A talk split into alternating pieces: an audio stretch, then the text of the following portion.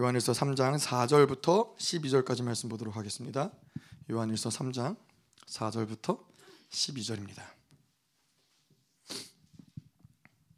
네, 다 찾으셨으면은 제가 한 절, 여러분들이 한 절 교독하도록 하겠습니다.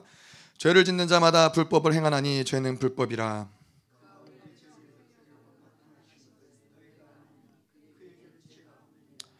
그 안에 거하는 자마다 범죄하지 아니하나니 범죄하는 자마다 그를 보지도 못하였고 그를 알지도 못하였느니라.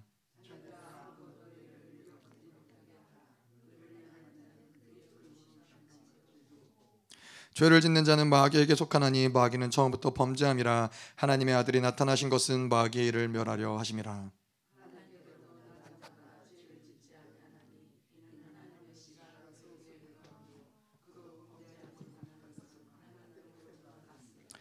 이러므로 하나님의 자녀들과 마귀의 자녀들이 드러나나니 무릇 의를 행하지 아니하는 자나 또는 그 형제를 사랑하지 아니하는 자는 하나님께 속하지 아니하니라.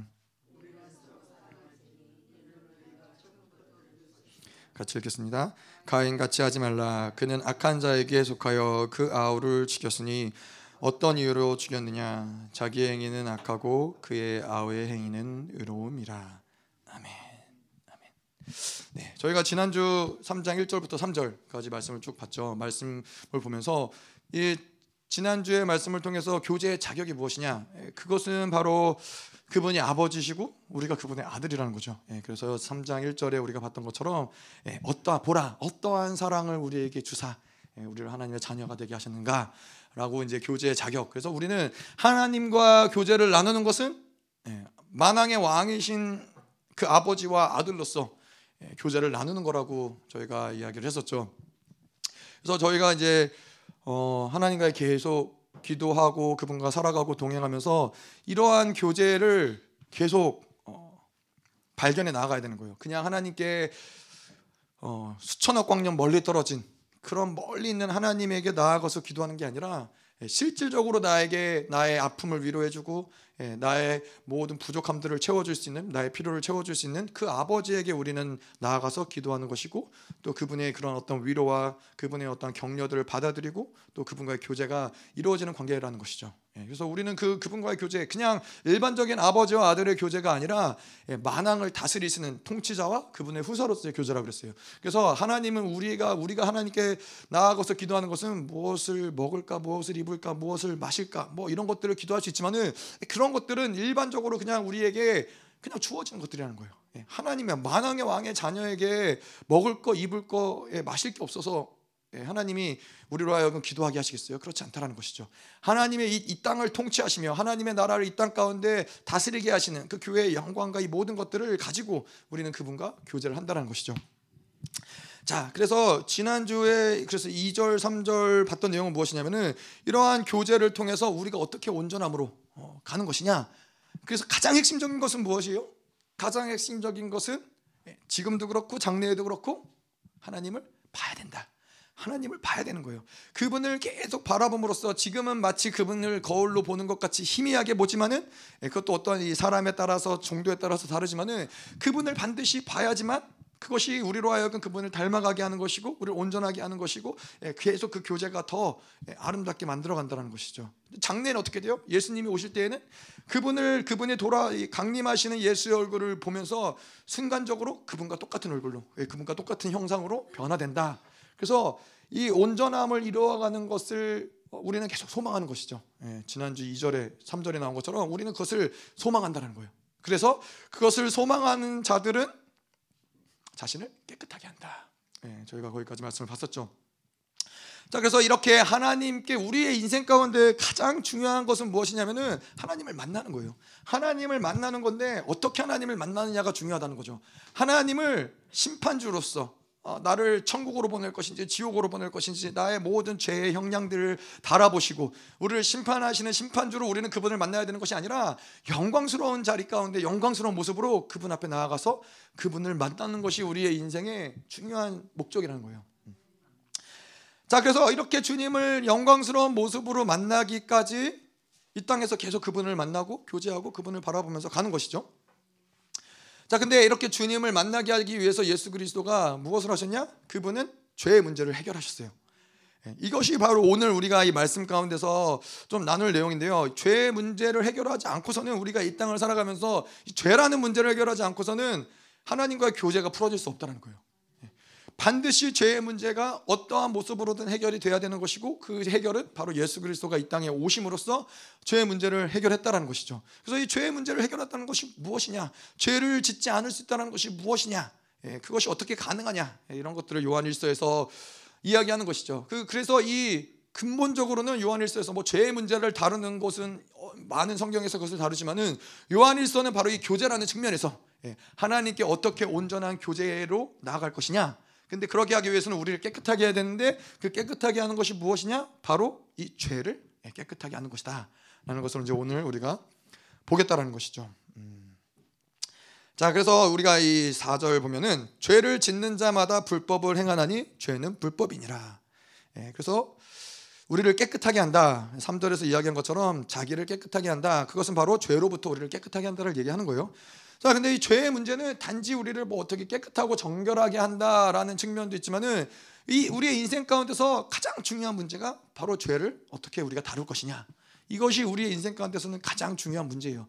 죄의 문제가 해결되지 않으면 인생에서 우리가 무엇을 하든지 간에 다 얽히고 설킨다라는 것이죠. 죄의 문제가 해결되면은 뭐 소위 말하는 세상에서 말하는 돈도 문제가 될 것이 없고 지혜도 문제가 될 것이 없고 명예도 문제가 될 것이 없고 권세도 문제가 될 것이 없고 관계도 문제가 될 것이 없고 죄가 문제가 해결이 되면 이 모든 것들이 다 문제가 안 된다는 거예요. 예. 왜 그러느냐? 이 죄라는 것의 특징은 하나님과 우리를 분리시킨다는 데그 특징이 있어요. 그래서 하나님과 우리가 분리되었기 때문에 되면은 그분의 모든 것들을 우리가 분리되지 않고 누리고 그분과 뭐 지혜가 부족할 것이 없을 것이고 그분의 모든 죄의 문제가 해결되는 것이 있다. 예, 죄를 죄의 문제는 우리의 인생의 어떠함들을 결정한다 이런 것이죠. 그래서 하냐면은 하나님과 화목하면 원수하고도 화목할 수 있다. 아, 자문에서 그렇게 얘기하고 있어요. 그 무슨 얘기냐면은 우리가 원수하고 화목하는 것을 우리의 어떠한 노력과 열심과 우리의 어떤 가진 것으로 원수랑 화목하는 것이 아니라 하나님과 화목한 자들 다시 말해서 죄로 인하여서 하나님께 나아가서 하나님과 교제하고 화목하는 것이 불가능한 자들이 아니라 그분께 나아가서 그분과 화목할 수 있는 자들은 원수와도 화목할 수 있다는 것이죠. 그래서 인생의 모든 본질은 하나님을 만나는 것이고 예, 하나님을 만나기 위해서는 죄의 문제를 해결해야 된다는 것이죠. 그래서 여러분 생각해 보세요. 하나님을 만나지 않고 죄의 문제를 해결하지 않으면 어떻게 해요? 내가 돈의 문제를 내가 해결해야 되는 것이고 어떤 이 관계 문제를 내가 해결해야 되는 것이고 어떤 이 삶의 문제들을 다 내가 해결해야 되는 거니까는 인생은 문제를 해결하다가 끝나는 거예요. 그렇다고 문제를 온전하게 해결할 수 있느냐? 그렇지도 않죠. 예. 계속 이거 하나 막으면 저게 터지고 저거 막으면 또 저게 터지고 계속 이것저것 막다가 우리 인생은 예, 그러다가 끝난다. 음. 그런데 예, 죄의 문제를 해결하면 예, 하나님만 붙잡으면은 그 인생을 하나님이 책임져 주신다는 것이죠. 자, 그래서 이제 죄에 대해서 조금 더 오늘 말씀을 통해서 좀 자세히 볼 텐데요. 죄를 짓는 것은 오늘 말씀에서 뭐라 그러냐면은 죄를 짓는 자마다 불법을 행하나니 죄는 불법이다. 예. 죄를 짓는 것은 불법을 행하는 것이다. 죄는 불법이라는 거예요. 자, 불법이라는 것을 다르게 얘기하는 뭐냐면은 하나님의 나라가 있죠. 하나님의 나라는 그 그분의 통치하심, 그분의 어, 말씀대로, 그분의 질서대로 어, 그 나라의 법대로 이 나라는 운행이 된다는 거예요. 근데 이거 불법이라는 뭐냐면은 하나님의 법과 질서를 깨뜨리는 것이죠. 음. 자, 그런데 이 죄는 죄는 불법이라는 거예요. 어, 죄는 하나님의 나라에서의 불법인데 그 죄는 뭐, 왜 그러냐면은 본성 자체가 죄의 본성 자체가 하나님께 속해 있지 않은 거예요. 하나님과는 상관이 없는 것이 바로 죄라는 거예요. 자, 그래서 죄의 문제는 사실은 어, 하나님께 속했느냐 안 속했느냐 아, 이 아주 본질적인 근원적인 문제는 하나님께 속했느냐 안 속했느냐 이 문제를 다루는 것이고 죄의 문제 우리의 인생에서의 죄의 문제는 또 심판의 문제가 되는 거예요. 예.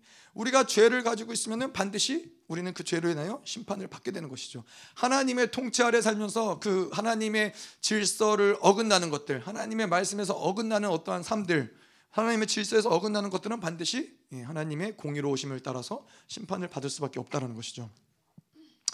자, 그런데 이제 오늘 말씀에서 중요한 이 핵심적인 부분은 뭐냐면은 죄의 근간은 어떠한 드러나는 행위가 아닌 아, 근본적인 존재의 문제라는 데 있다라는 거예요. 어, 이 존재의 문제이기 때문에 이 죄라는 것은 하나님이 주시는 그 생명력의 공급이 없는 상태라는 거예요. 음, 그 말씀이 그 죄, 죄 가운데 있을 때에는 말씀이 운행되지 않는 상태인 거고 보혈이 그 우리를 정결케 할 수 없는 상태가 바로 이 죄라는 것이고 죄의 상태라는 것이죠.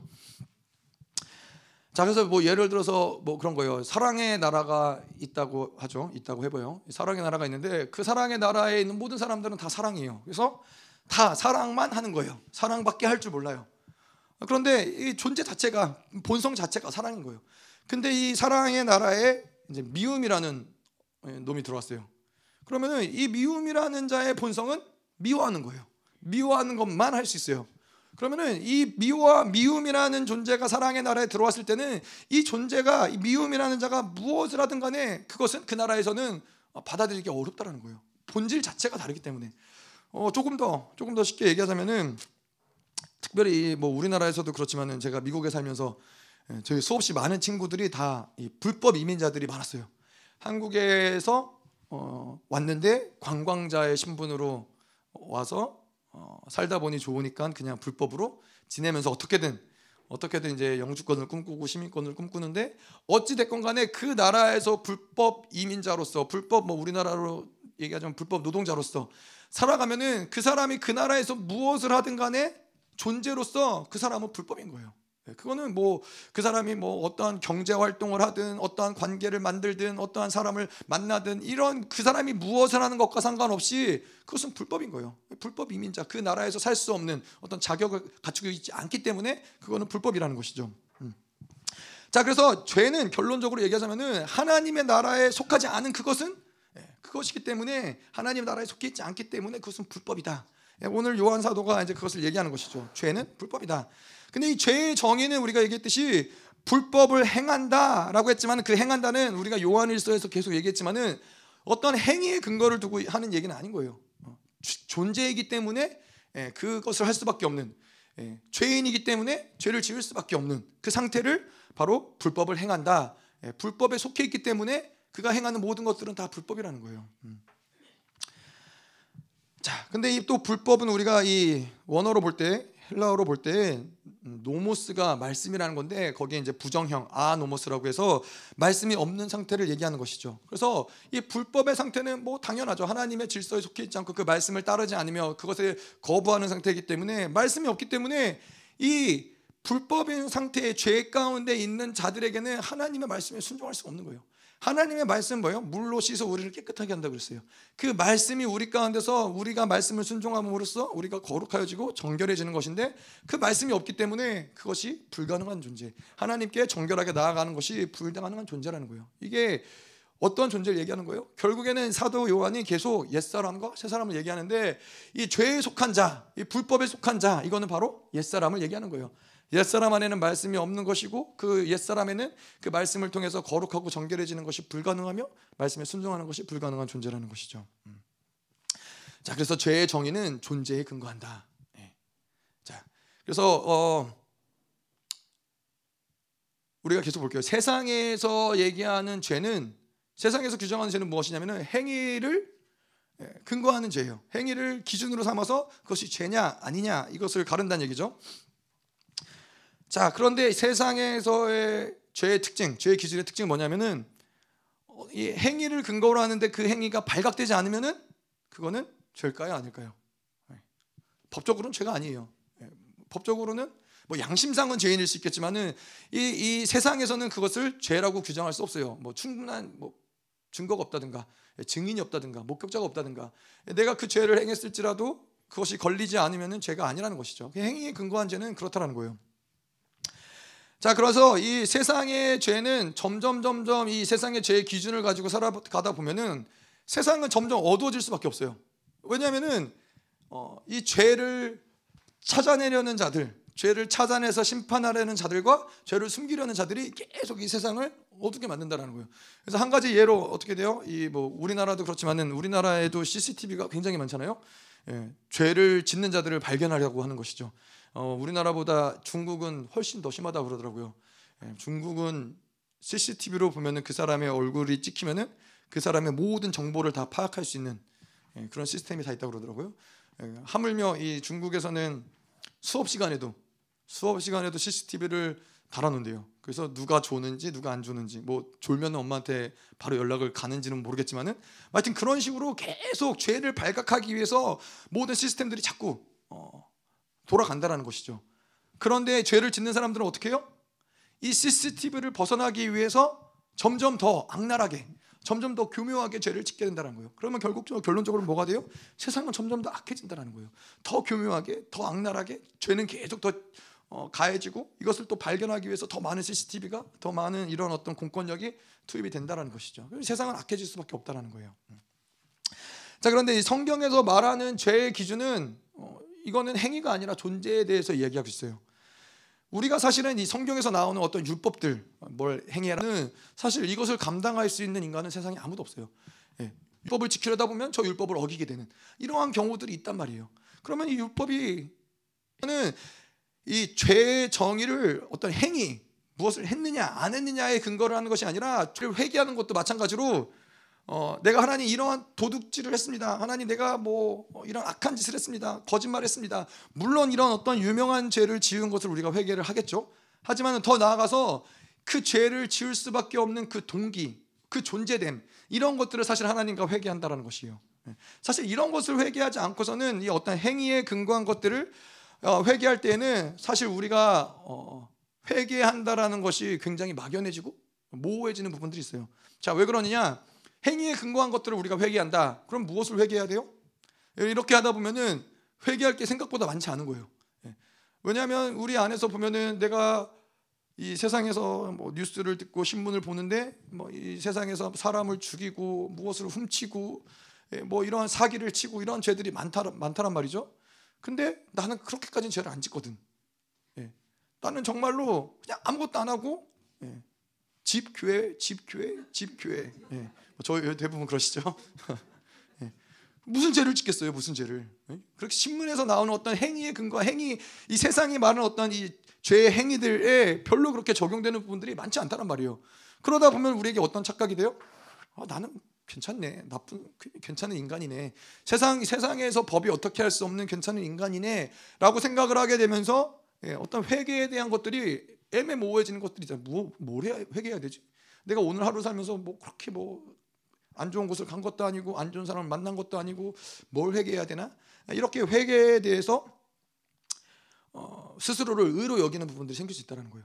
그런데 이것도 사실은 반대로 우리가 이 신앙생활을 절망하는 이유는 뭐냐면은 행위에 근거한 정의가 우리 안에 가득하기 때문에 아, 또, 또 이것은 어떤 율법의 기준들 이건 사실 종교적인 어떤 측면에서 이야기를 하는 것인데 예를 들어서 그런 것이죠 내가 종교적으로 오늘도 어, 내가 몇 시간을 기도했나?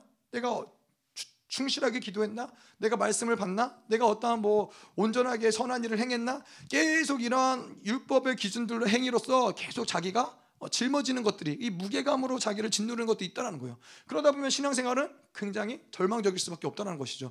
우리는 행위로서 뭔가를 이루려고 하면은 굉장히 소망이 없는 자들인 거예요. 음. 자, 그래서 이 어, 결론 결론은 무엇이냐? 죄의 정의는 행위가 아니라 존재라는 거예요. 옛 사람이기에 죄를 지을 수밖에 없다. 어, 오늘 우리가 이것을 볼 거예요. 그 존재라는 것이 무엇이냐? 누구는 태어날 때부터 죄인이고 누구는 태어날 때부터 의인이고 의인이기 때문에 저 사람은 평생 의를 행하고 사는 것이고 누구는 죄인이기 때문에 죄를 짓는 것이냐. 어, 근데 사실 그렇게 보면은 뭐 누구나 할 것 없이 다 죄를 짓지 않는 사람들은 없을 거 아니에요. 태어나서 거짓말을 한 번도 안 한 사람이 있을까요? 없다라는 것이죠. 그렇다면 우리 모두는 다 죄인이냐? 그럼 죄인이기 때문에 죄를 지을 수밖에 없는 것이냐? 어, 그렇게 생각하는 사람들이 은근히 많다는 것이죠. 교회에서도 그런 사람들이 굉장히 많다는 것이죠. 인간이 그 정도 죄를 짓는 건 어쩔 수 없는 것이지. 그렇게 다 살아가는 것이지. 예. 그렇게 뭐 죄의 용서함을 받으면서 또 죄를 짓고 그렇게 살아가는 것이지. 예. 그것이 하나님이 우리와 어, 우리를 통해서 만들기 원하시는 하나님의 형상이냐? 아, 이런 것들 오늘 계속해서 좀 말씀을 통해서 보도록 하겠습니다. 자, 3장 5절. 자, 3장부터는 그래서 요한일서의 핵심적인 부분으로 들어가요. 이 교제권 열리는 것. 그분은 빛이시고 그분은 사랑이시고 우리가 요한일서를 통해서 그런 얘기들을 했지만은 그렇다면 어떻게 그분이 빛을 빛으로서 받아들이고 그분과 온전한 교제로 나아가느냐? 예, 이제 3장 4장 우리가 이것들을 풀을 텐데 3장 5절에도 보면은 그가 우리 죄를 없애려고 나타나신 것을 너희가 안 하니 그에게는 죄가 없느니라. 아, 뭘 얘기하는 거예요? 이 죄를 짓지 않을 수 있는 근거가 무엇이냐? 아, 이거를 얘기하는 거예요. 우리는 분명히 죄를 짓지 않을 수 있는 어, 그런 자들이라는 거예요. 예. 자, 그런데 그 근거가 무엇이냐? 자, 그가 우리의 죄를 없애려고 어, 죄를 용서하려고라고 표현하지 않으시고 죄를 없애려고 그분이 나타나셨다는 거예요. 자, 죄를 용서하심은 무엇이냐면은 용서라는 것은 누군가가 어떠한 죄를 잘못했을 때 그 행위를 용납해주고 그것을 기억하지 않는 것이죠. 예. 뭐 기억할 수도 있지만은 기억하지 않는 것이죠. 그래, 너가 그런 죄를 졌지만은 내가 용서해 줄게. 그걸로 인해서 어떠한 보응을 내리거나 대가를 치르게 하거나 이런 것이 아니라 그냥 그것은 없던 일로 지나간 일로 예, 묻혀두는 것이 용서라는 거예요. 그렇게 우리가 하나님께 죄를 짓고 용서를 받으면은 우리가 또 죄를 짓지만은 하나님 어떻게 해요? 그분은 우리의 죄를 용서하시는 분이세요. 또 죄를 져도 반드시 그분은 우리를 용서하신다는 거예요. 자, 그렇기 때문에 우리는 계속 하나님께 나아가서 용서를 구하고 그분이 용서하시고 또 죄를 짓고 또 용서를 받고 이렇게 살아가지만은 우리가 이렇게 살아가는 거에 만족할 수가 있어요. 어, 뭐 이스라엘 백성들이 삶의 모습이 그랬어요. 이스라엘 백성의 구약의 어떤 삶의 모습은 그들은 뭐요? 죄를 짓고 제사를 드리고 네, 죄를 용서를 받고 죄, 죄의 심판을 보류하고 또 죄를 짓고 또 제사를 드리고 죄를 짓고 또 제사를 드리고 죄를 짓고 또 제사를 드리고 그것이 이스라엘 백성으로 살수 있는 유일한 것 예, 죄의 문제를 그나마 해결할 수 있는 유일한 방법이었어요.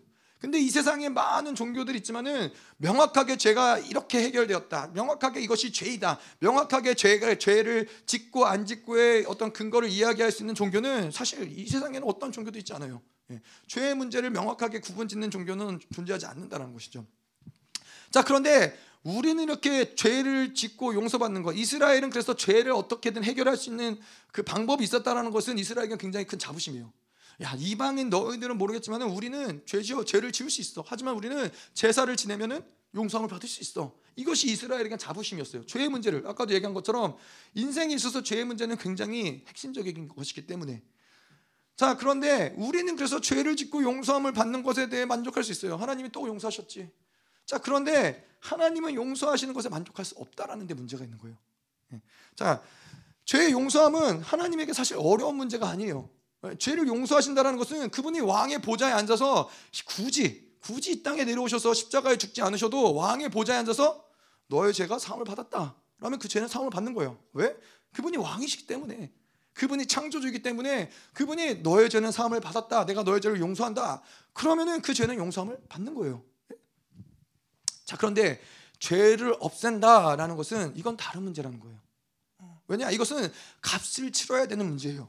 그것은 존재에 대한 문제고 교제에 대한 문제고 사랑에 대한 문제예요. 이렇게 얘기를 하면 좀 저희가 이해가 될 수 있을 수 있는데 우리가 손영환 목사님이 있잖아요. 손영환 목사님이 자기의 두 아들을 죽인 이 북한 괴뢰군 원수를 용서했죠. 여러분 그거 아세요? 이 그냥 용서한 게 아니라 이 자기 아들들을 죽인 이 북한 괴뢰군이 잡혀갖고 법정에 넘겨져서 심판을 받아서 사형에 처할 수 있는 상황이 되었는데 어떻게 해요? 예, 손양 목사님이 편지를 써요.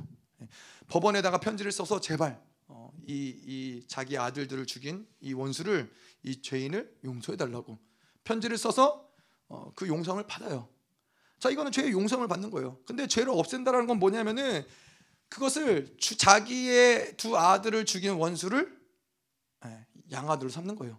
이것은 값을 치러야 되는 문제인 거예요. 이것은 평생 그 원수된 원수 자기 아들을 죽인 원수를 평생을 보면서 그 그에 대한 미움과 원망을 씻어내면서 계속 그것을 사랑으로 변화시키면서 만들어가는 어, 값을 치러야 되는 문제라는 것이죠. 음. 그래서 이거는 행위의 죄에 대한 문제는 행위에 대한 문제가 아니라 존재에 대한 문제라는 것이 그런 거예요. 그래서 예수님이 이 땅에 오신 것은 단지 죄를 용서하려는 차원에서 오셨다라고 얘기하지 않는 거예요. 그분은 요한일서에서 얘기한 것처럼 죄를 없애려고 오셨다는 거예요. 예. 그것은 단지 죄를 용서받고 또 죄짓고 용서받고 또 죄짓고가 아니라 예, 우리로 하여금 그분의 자녀가 되게 만드는 예. 이제 완전히 원수되었던 우리로부터 하나님의 아들이 되게 만드는 것이 죄를 없애고자 하는 하나님의 목적이었다는 것이죠. 자 그래서 이 하나님이 예수, 죄를 용서가 아닌 죄를 없앤다는 것은 어, 계속해서 우리가 죄를 용서받고 예, 하나님께 나아가고 이러한 존재를 이제는 아들로 바꿔놓겠는 의롭담을 받은 사건은 죄 용서함의 사건이 아닌 거예요. 십자가의 사건은 단지 죄를 용서받 만든 사건이 바로 십자가의 사건이라는 것이죠. 자 그런데 여기서 이 잘못된 우리가 이 않기 때문에 우리는 계속 하나님 앞에 나가서 어떻게 해요?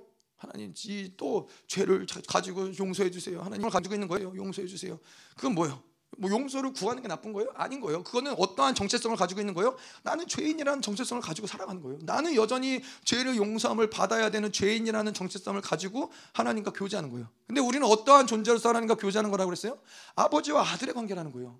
여러분 아버지와 아들인데 아들이 맨날 아버지 앞에 가서 뭐 잘못할 때마다 오늘 오늘 시험을 몇 개를 틀렸어요. 그래서 아버지한테 가서 무릎 꿇고 손 손바닥이 발바닥이 될 때까지 막 빌고 빌고 이것이 정상적인 부모와 아들의 관계예요?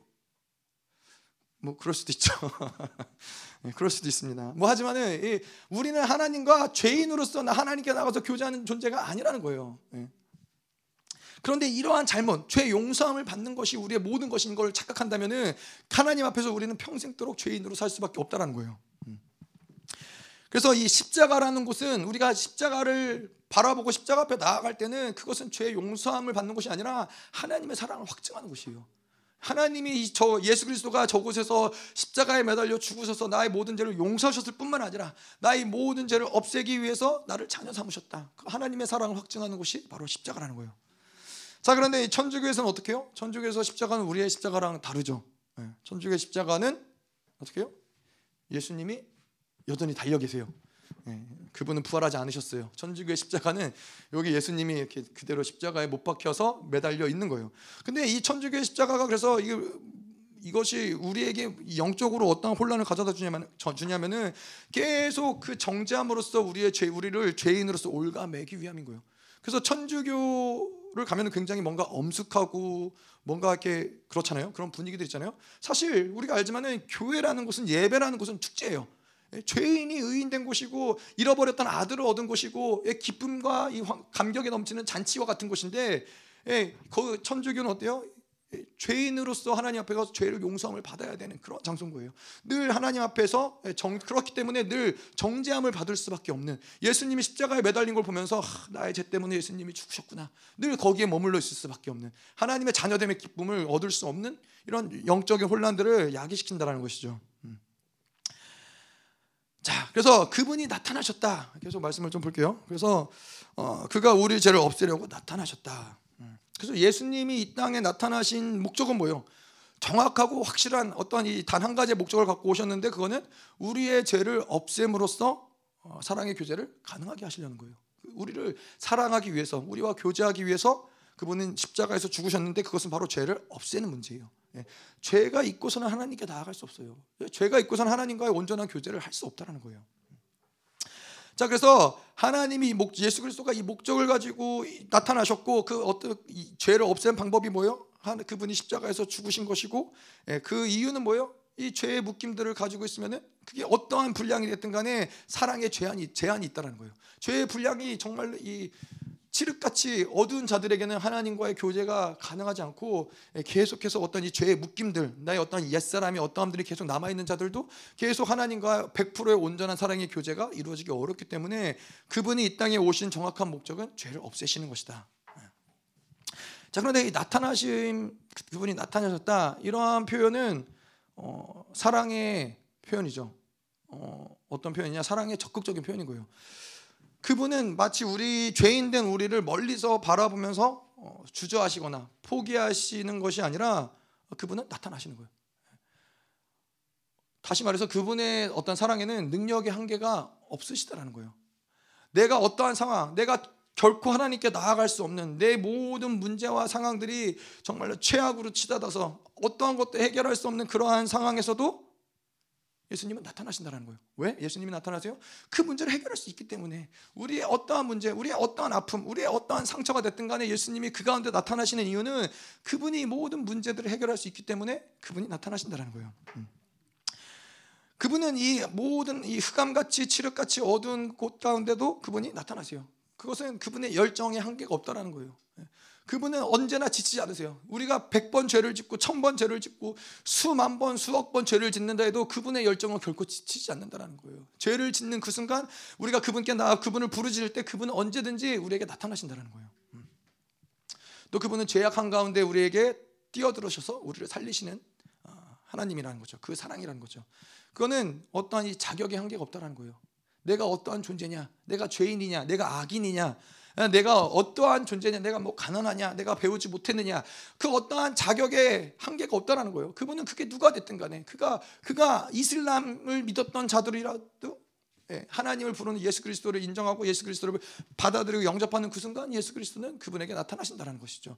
어떠한 인종이 됐든 뭐 어떤 소유가 됐든 그 자격이 하나님은 그러한 자격에 제한을 두지 않으신다는 것이죠. 음.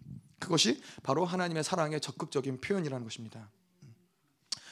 음. 자, 근데 그에게는 죄가 없느니라. 예수님은 죄가 없으시대요. 자, 이제 어, 이걸 보면서 죄를 없애시러 그분이 이 땅에 오셨는데 어, 중요한 죄를 없애시기 위해서 중요한 본질은 무엇이냐? 그분은 죄가 없으시다. 이게 되게 중요한 부분이에요. 자, 근데 여러분 생각해 보세요. 예수님이 누구세요? 예수님은 하나님이죠. 그분은 하나님과 본체시죠. 하나님과 동질이죠. 예수님은 하나님이시기 때문에 당연히 당연히 죄가 없겠죠. 당연히 죄가 없는 게 당연한 거죠. 자, 그런데 여기서 예수님의 죄가 없으신 신성을 얘기하는 거예요? 어, 신성을 얘기하려면 굳이 얘기할 필요가 없었죠. 어, 근데 이 그가 여기서 죄가 없으심을 얘기할 때는 죄를 없애시는 없애려 하신과 관련이 있기 때문에 이 이야기를 하시는 거겠죠. 그래서 또 한 가지 죄가 없으시다라고 얘기할 때 우리가 뭘 생각할 수 있냐면은 죄가 있을 수도 있었다. 네. 그것이 전제로 이야기를 하는 것이죠. 그분은 죄가 없으세요. 죄가 없으시다는 걸 얘기하지만은 어, 죄가 있을 수도 있었지만은 죄가 없으시다. 두 갈래 갈래가 있을 수 있었지만은 그분은 죄가 없으시다를 이야기하는 거예요. 자, 그럼 이것은 무엇이냐? 죄가 있을 수도 있었다라는 가능성은 무엇이냐면은 그분은 육체로 오셨다는 거예요. 우리와 똑같은 인간으로 오셨다는 거예요. 우리가 죄의 유혹이 있고 세상의 유혹이 있을 때 죄에게 넘어지고 쓰러지고 죄를 지을 수 있는 것처럼 그런 육체를 가지고 있기 때문에 그런 존재인 것처럼 예수님도 우리와 똑같은 육체로 가지고 오셨기 때문에 죄를 지을 수 있었지만은 죄를 짓지 않으셨다. 죄가 없었다라고 얘기를 하시는 거죠. 자, 근데 이 인간과 똑같은 육체로 오신 뭐 우리가 이런 것들을 이제 뭐 로마서를 보며 히브리서를 보면서 자세히 풀겠지만은 인간과 똑같은 육체로 오셔야만 했던 이유들이 있어요. 이 죄를 없애기 위해서 그분은 인간과 똑같은 육체로 이 땅에 오셨어야 되는데 그것은 무엇이냐면은 인간을 대표해서 죄를 지시기 지셔야 되기 때문에 예, 로마서 8장 3절에 보면 그래요. 율법이 육신으로 말미암아 연약하여 할 수 없는 그것을 하나님은 하시나니 곧 죄로 말미암아 자기 아들을 죄 있는 육신의 모양으로 보내어 육신의 죄를 정하사. 예, 인간의 죄를 대표하기 위해서 그분이 인간으로 오셨어야 됐다라는 거예요. 또 뭐요? 그분은 대사, 대제사장으로서 대제사장이 하는 역할이 뭐예요? 이스라엘 백성들이 죄를 지을 때 이스라엘 백성을 대표해서 대제사장이 속죄물을 가지고 하나님께 제사를 드리며 그 죄를 속죄함을 받는 것이죠. 자, 그런데 예수님도 그분은 대제사장으로서 이 땅 가운데 오셔서 우리를 대표해서 우리의 죄를 사하심을 받는 어, 그런 존재로 오셨다는 거예요. 근데 히브리서 5장에 보면 뭐라고 되 있냐면은 히브리서 5장 1절에 대제사장마다 사람 가운데서 택한 자임으로 하나님께 속한 일에 사람을 위하여 예물과 속죄한 제사를 드리게 하나니 대제사장의 중요한 여러 가지 요건들 뭐 그가 레이지파여야 되고 뭐 그가 뭐, 뭐 여러 가지 많은 조건들이 있지만은 히브리서 5장 1절 그가 중, 대제사장이 되기 위해서는 사람 가운데서 택한 자임으로 하나님께 속한 그 제사장의 역할을 할 수 있다라는 거예요. 자, 그리고 또 한 가지는 국률이 여기고 체휼하실 수 있는 분으로서 그분이 오셨기 때문에 그분 인간으로 오실 수밖에 약함을 동정하지 못하시리가 아니요 모든 일에 우리와 똑같이 시험을 받으신 이로되 죄는 없으시느니라. 예, 이러한 이유 때문에 예수님은 육체로 오셔야만 됐어요. 어, 예수님이 이 땅에서 신성을 가지셨다. 그러면은 이 모든 구원의 사건은 사실 다 엉망이 되는 거예요. 가능하지 않은 얘기예요. 예수님의 신으로서 오셨으면 일단 인간의 대표가 될 수가 없어요. 인간의 죄를 신이 짊어질 수가 없다는 거예요. 인간의 죄를 가지고 하나님께 속죄함을 받으러 대제사장으로서 택함을 받을 수 없다는 거예요. 그렇기 때문에 그분은 반드시 인간으로 오셔야만 됐어요. 예, 그것이 우리를 구원할 수 있는 유일한 길이었죠. 자, 근데 인간으로 오시는 그것만으로서 이, 이 모든 조건을 만족하는 것이 아니라 인간으로 오시되 죄가 없으셔야 돼요. 죄가 있으시면은 그건 속죄물이 될 수 없어요. 그가 죄가 있으시면은 예, 그가 이 우리를 대표해서 대제사장으로서 하나님께 나아갈 수 없는 거예요. 여러분 그거 아시죠? 대제사장이 하나님 이 언약 아, 아, 아 지성소에 나아갈 때 자기의 몸에다가 발, 발에다가 방울을 달고 예, 지성소에 들어가죠. 왜냐하면은 그 지성소에 들어가서 그 대제사장의 죄가 발견되면은 방울 소리가 계속 움직이면 소리가 나다가 어느 순간 소리가 안 나요. 기다려도 기다려도 소리가 안 나요. 그럼 어떻게 된 거예요? 죽은 거예요. 그럼 어, 그럼 어떻게 해요? 누가 들어가서 끄집어내요? 어, 그럼요. 누가 들어가면 큰일 나는 거예요. 그럼 다 같이 죽는 거예요. 그래서 발에다가 줄을 매달아서 예, 제사장에 들어가죠. 그래서 한참 동안 방울 소리가 안 나면 이제 잡아 당기면은 예, 죽은 대제사장이 예, 왜냐하면 범죄였기 때문에 부정하기 때문에 그렇다라는 거죠. 예수님이 이 땅에서 속죄 제물이 되기 위해서는 죄가 없으셔야 된다라는 거예요. 또 한 가지는 뭐예요? 그분이 똑같이 인간으로 오셨는데 그분이 우리와 똑같이 죄를 지으셨어. 세상의 유혹에 넘어가셨어. 마귀가 원하는 대로 그 삶을 아무렇게나 막 사셨어. 그럼 뭐요? 그럼 우리 인간에게도 소망이 없는 거예요. 아니 우리를 구원하러 오신 예수님도 죄에 넘어지는데 우리가 무슨 수로 죄를 이겨? 우리를 죄에서 이기, 이겨내려고 오신 예수님도 유혹에 빠지는데 우리가 무슨 수로 유혹에 안 빠질 수가 있어? 그거 그분은 우리의 모델이 될 수 없어요. 근데 그분이 우리가 똑같은 육체로 오셨지만은 죄를 짓지 않으셨기 때문에 아 예수 그리스도가 우리와 똑같은 인간으로 오셔서 죄를 짓지 않을 수 있었구나. 어떻게 성령을 철저히 의지하여서.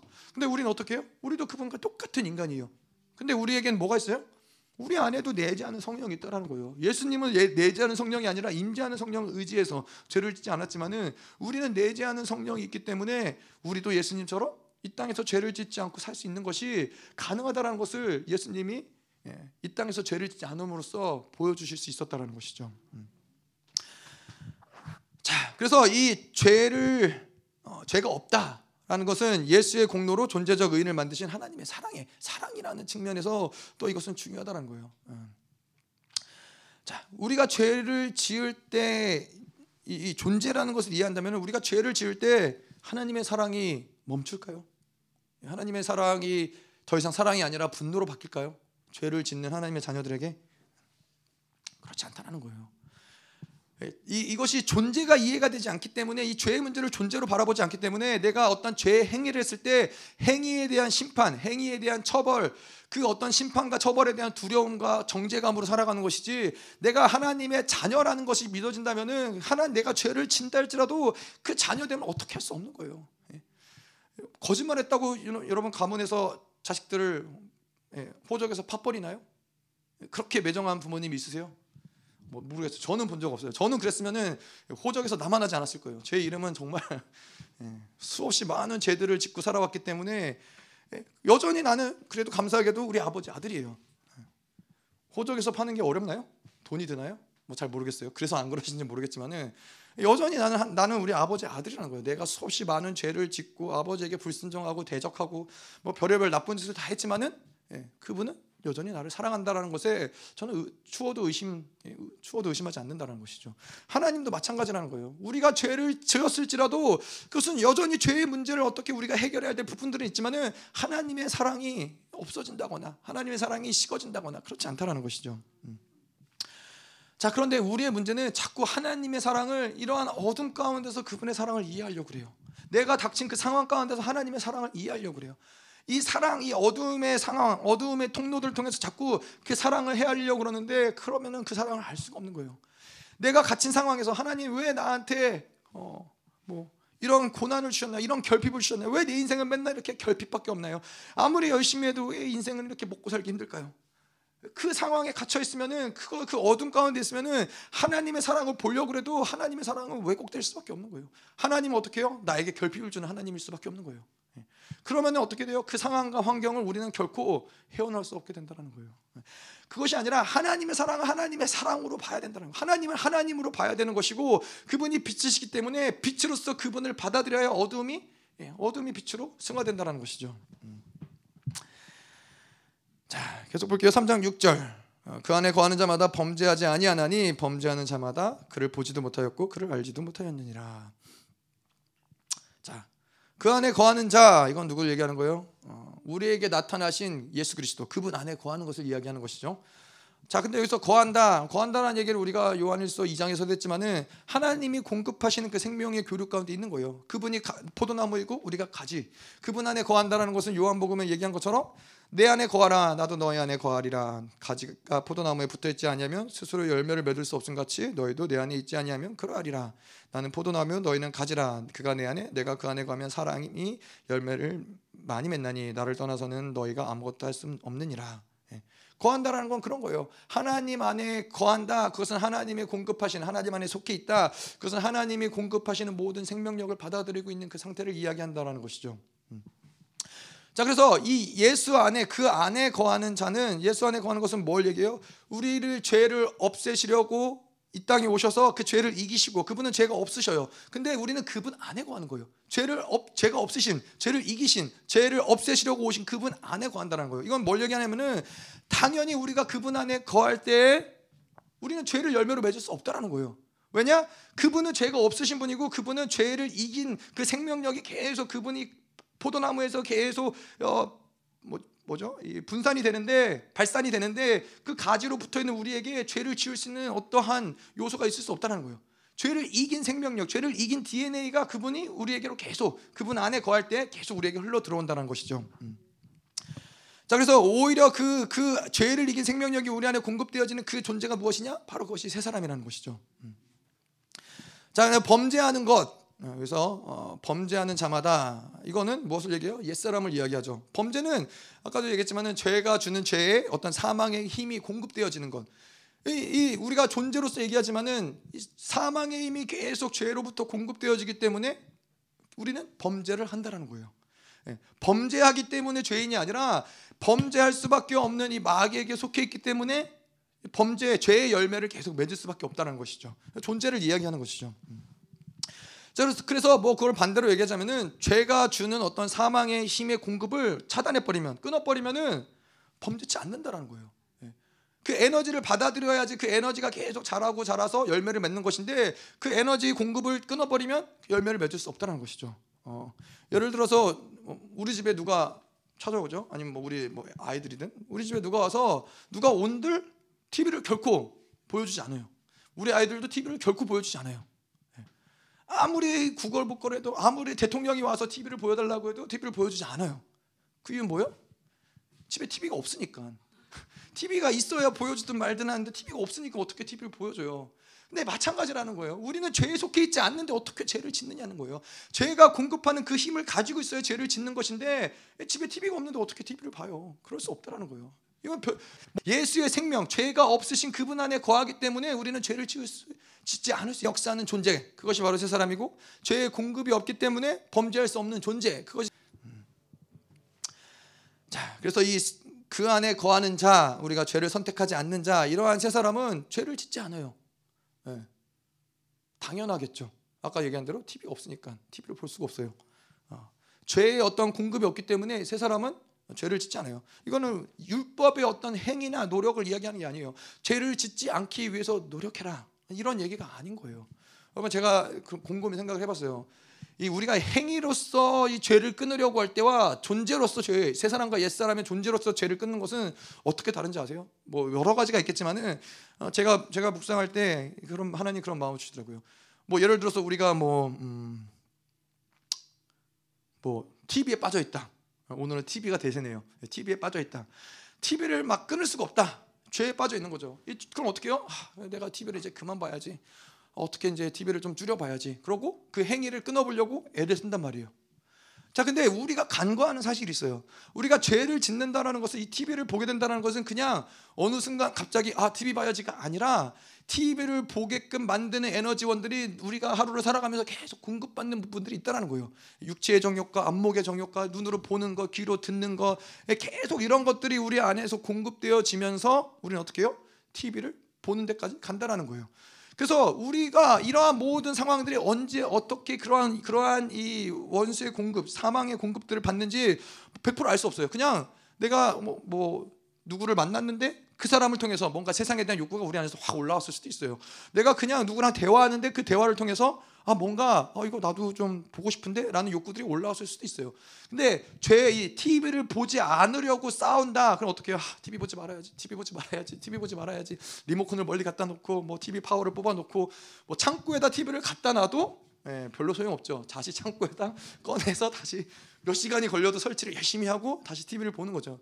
자, 이거는 제 행위를 끊으려고 했을 때에는 이 모든 영향력을 우리가 이겨내기에는 역부족이라는 거예요. 그런데 새 사람을 선택하는 건 어떻게 해요?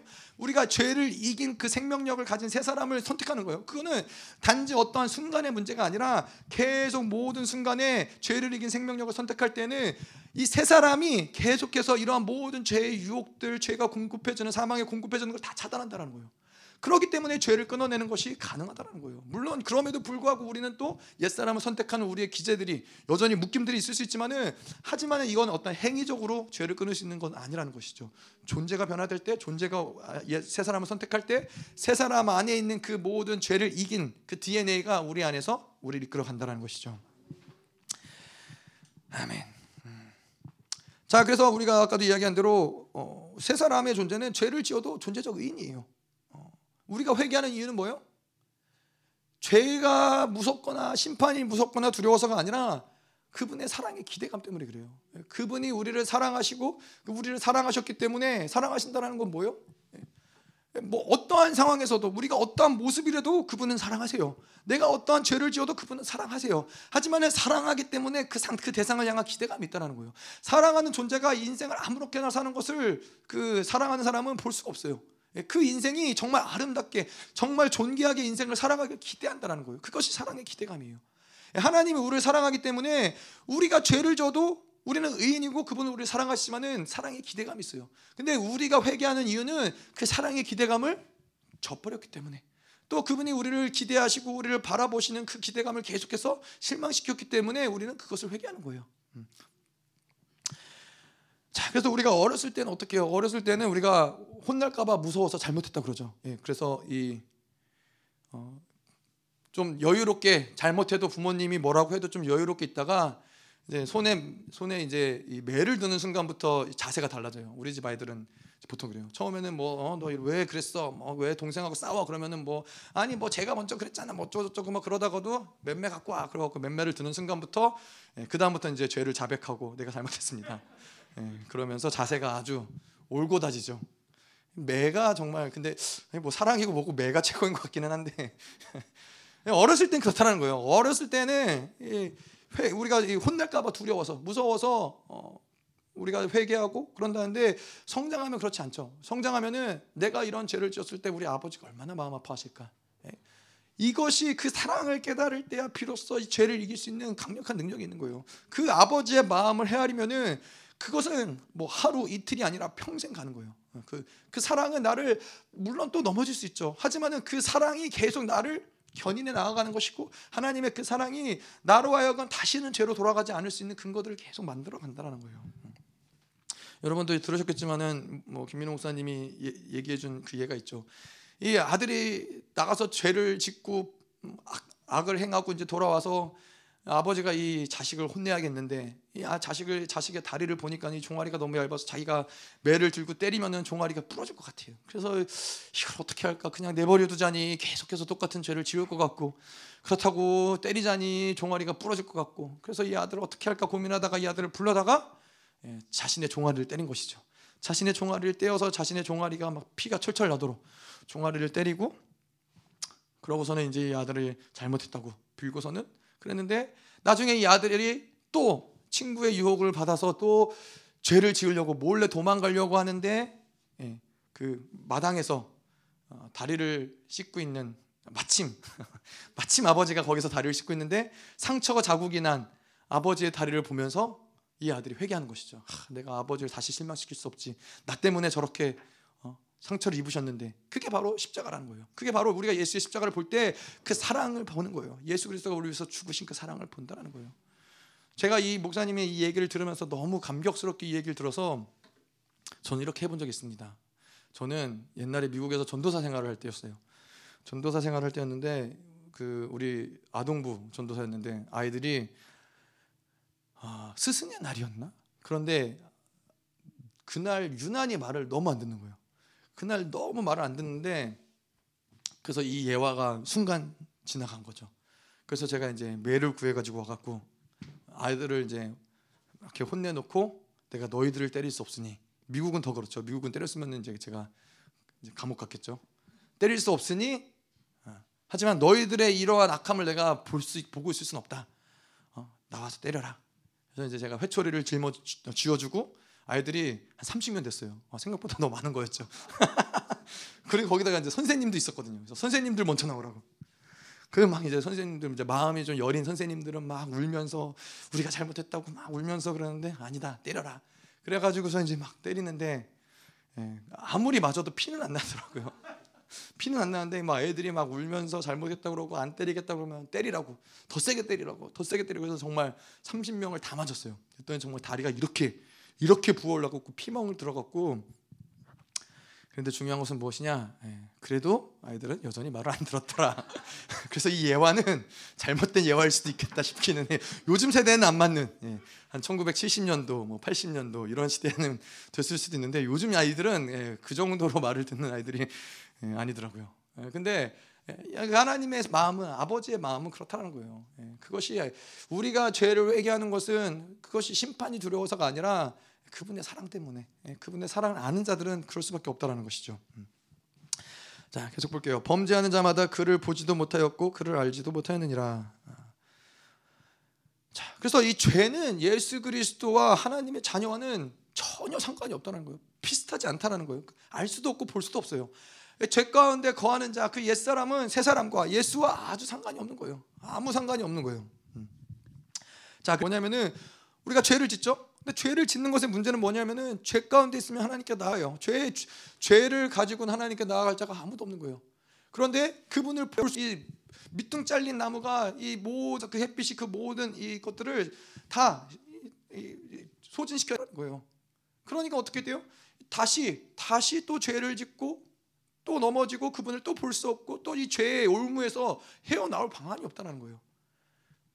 결국에는 죄의 종으로서 평생을 살 수밖에 없다는 것이죠. 자 그런데 이렇게 절망적인 죄의 사이클을 깨신 분이 있으니까 그거 누구시냐? 예수님이라는 거예요. 예수님이 이 땅에 오셔서 볼 수 없는 하나님이에요. 인간이 가진 죄악으로서 하나님이 절대 볼 수 없어요. 이 구약의 시대에 거룩하신 하나님은 보는 순간 우리의 우리의 이 죄를 가진 인간은 죽을 수밖에 없는 거예요. 그런데 볼 수 없는 하나님이 이제는 보이는 하나님으로 봐야만 하는 하나님으로 이 예수 그리스도가 말씀의 육신이 되어서 이 땅 가운데 오셨다라는 거예요. 그래서 그분이 이 땅에 육체로 오셔서 한 번도 죄를 짓지 않으시고 또 죄를 이기셨어요. 그래서 그분이 죄를 이기신 그의 생명력, 그 DNA를 새 사람이 그 새로운 생명력을 받은 것이 바로 새 사람이고 그새 사람을 우리가 선택할 때 어떻게 돼요? 우리가 그새 사람을 선택할 때 이 죄의 사이클들은 끊어질 수 있다는 거예요. 언제든지 우리가 어떤 죄악 가운데 있을지라도 우리가 얼마나 넘어졌을지라도 예수 그리스도 인하여서 그분을 받아들이고 그분을 바라보는 순간 죄의 사이클은 끊어질 수밖에 없다는 거예요. 자, 그래서 이 범죄하는 존재는 누구 누구냐? 바로 옛사람이죠. 옛사람은 하나님을 볼 수 없어요. 음. 자, 근데 옛사람이 하나님을 볼 수 없는 것은 무엇이냐면은 옛사람은 음, 회개하지 않기 때문에 그래요. 회개하지 않고 옛사람을 선택하면 옛사람은 계속 정죄함 가운데 정 고속과 원 죄의 고속 가운데 있기 때문에 하나님을 볼 수 없다라는 거예요. 근데 볼 수 있는 이유는 뭐예요? 새 사람은 회개하는 자이기 때문에 새 사람이 회개할 때 그 보혈이 우리를 깨끗하게 하고 정결하게 하면서 그분을 볼 수 있는 거예요. 음. 자, 그래서 이거는 사실 이 범죄 어떠한 죄를 졌느냐 안 졌느냐의 문제라기보다는 그 이전에 옛 사람과 새 사람의 문제라는 것이죠. 자, 우리도 우리도 여전히 하나님의 자녀들도 여전히 죄를 져요. 여전히 넘어져요. 근데 우리가 하나님께 나아갈 수 있는 이유는 뭐예요? 우리에게는 죄를 용, 죄를 자백하고 회개할 수 있는 예수 그리스도가 이것을 그 모든 것을 만들어 놓으셨기 때문에 우리가 죄를 자백할 때 우리의 죄를 용서함이 받아요. 우리가 죄가 있을지라도 우리에게는 대원자이신 예수 그리스도가 있기 때문에 은혜 보좌 앞으로 나아갈 수 있다라는 거예요. 이거는 왜 가능해요? 새 사람이기 때문에 가능하다라는 거예요. 근데 옛 사람의 문제는 뭐예요? 죄를 짓고 옛 사람은 하나님께 나아가지 않는다라는 거예요. 하나님을 바라보지 않는다라는 거예요. 계속 정죄함 가운데 정죄함을 받, 받아들이고 있는 상태. 정죄함을 받아들이고 있는 상태는 아무것도 할 수 없어요. 네, 아무것도 할 수 없어요. 정죄함 원수의 고속 가운데 죄책감에 시달리는 그 상태는 우리는 아무것도 할 수 없는 상태. 그건 옛 사람의 상태이기 때문에 그래요.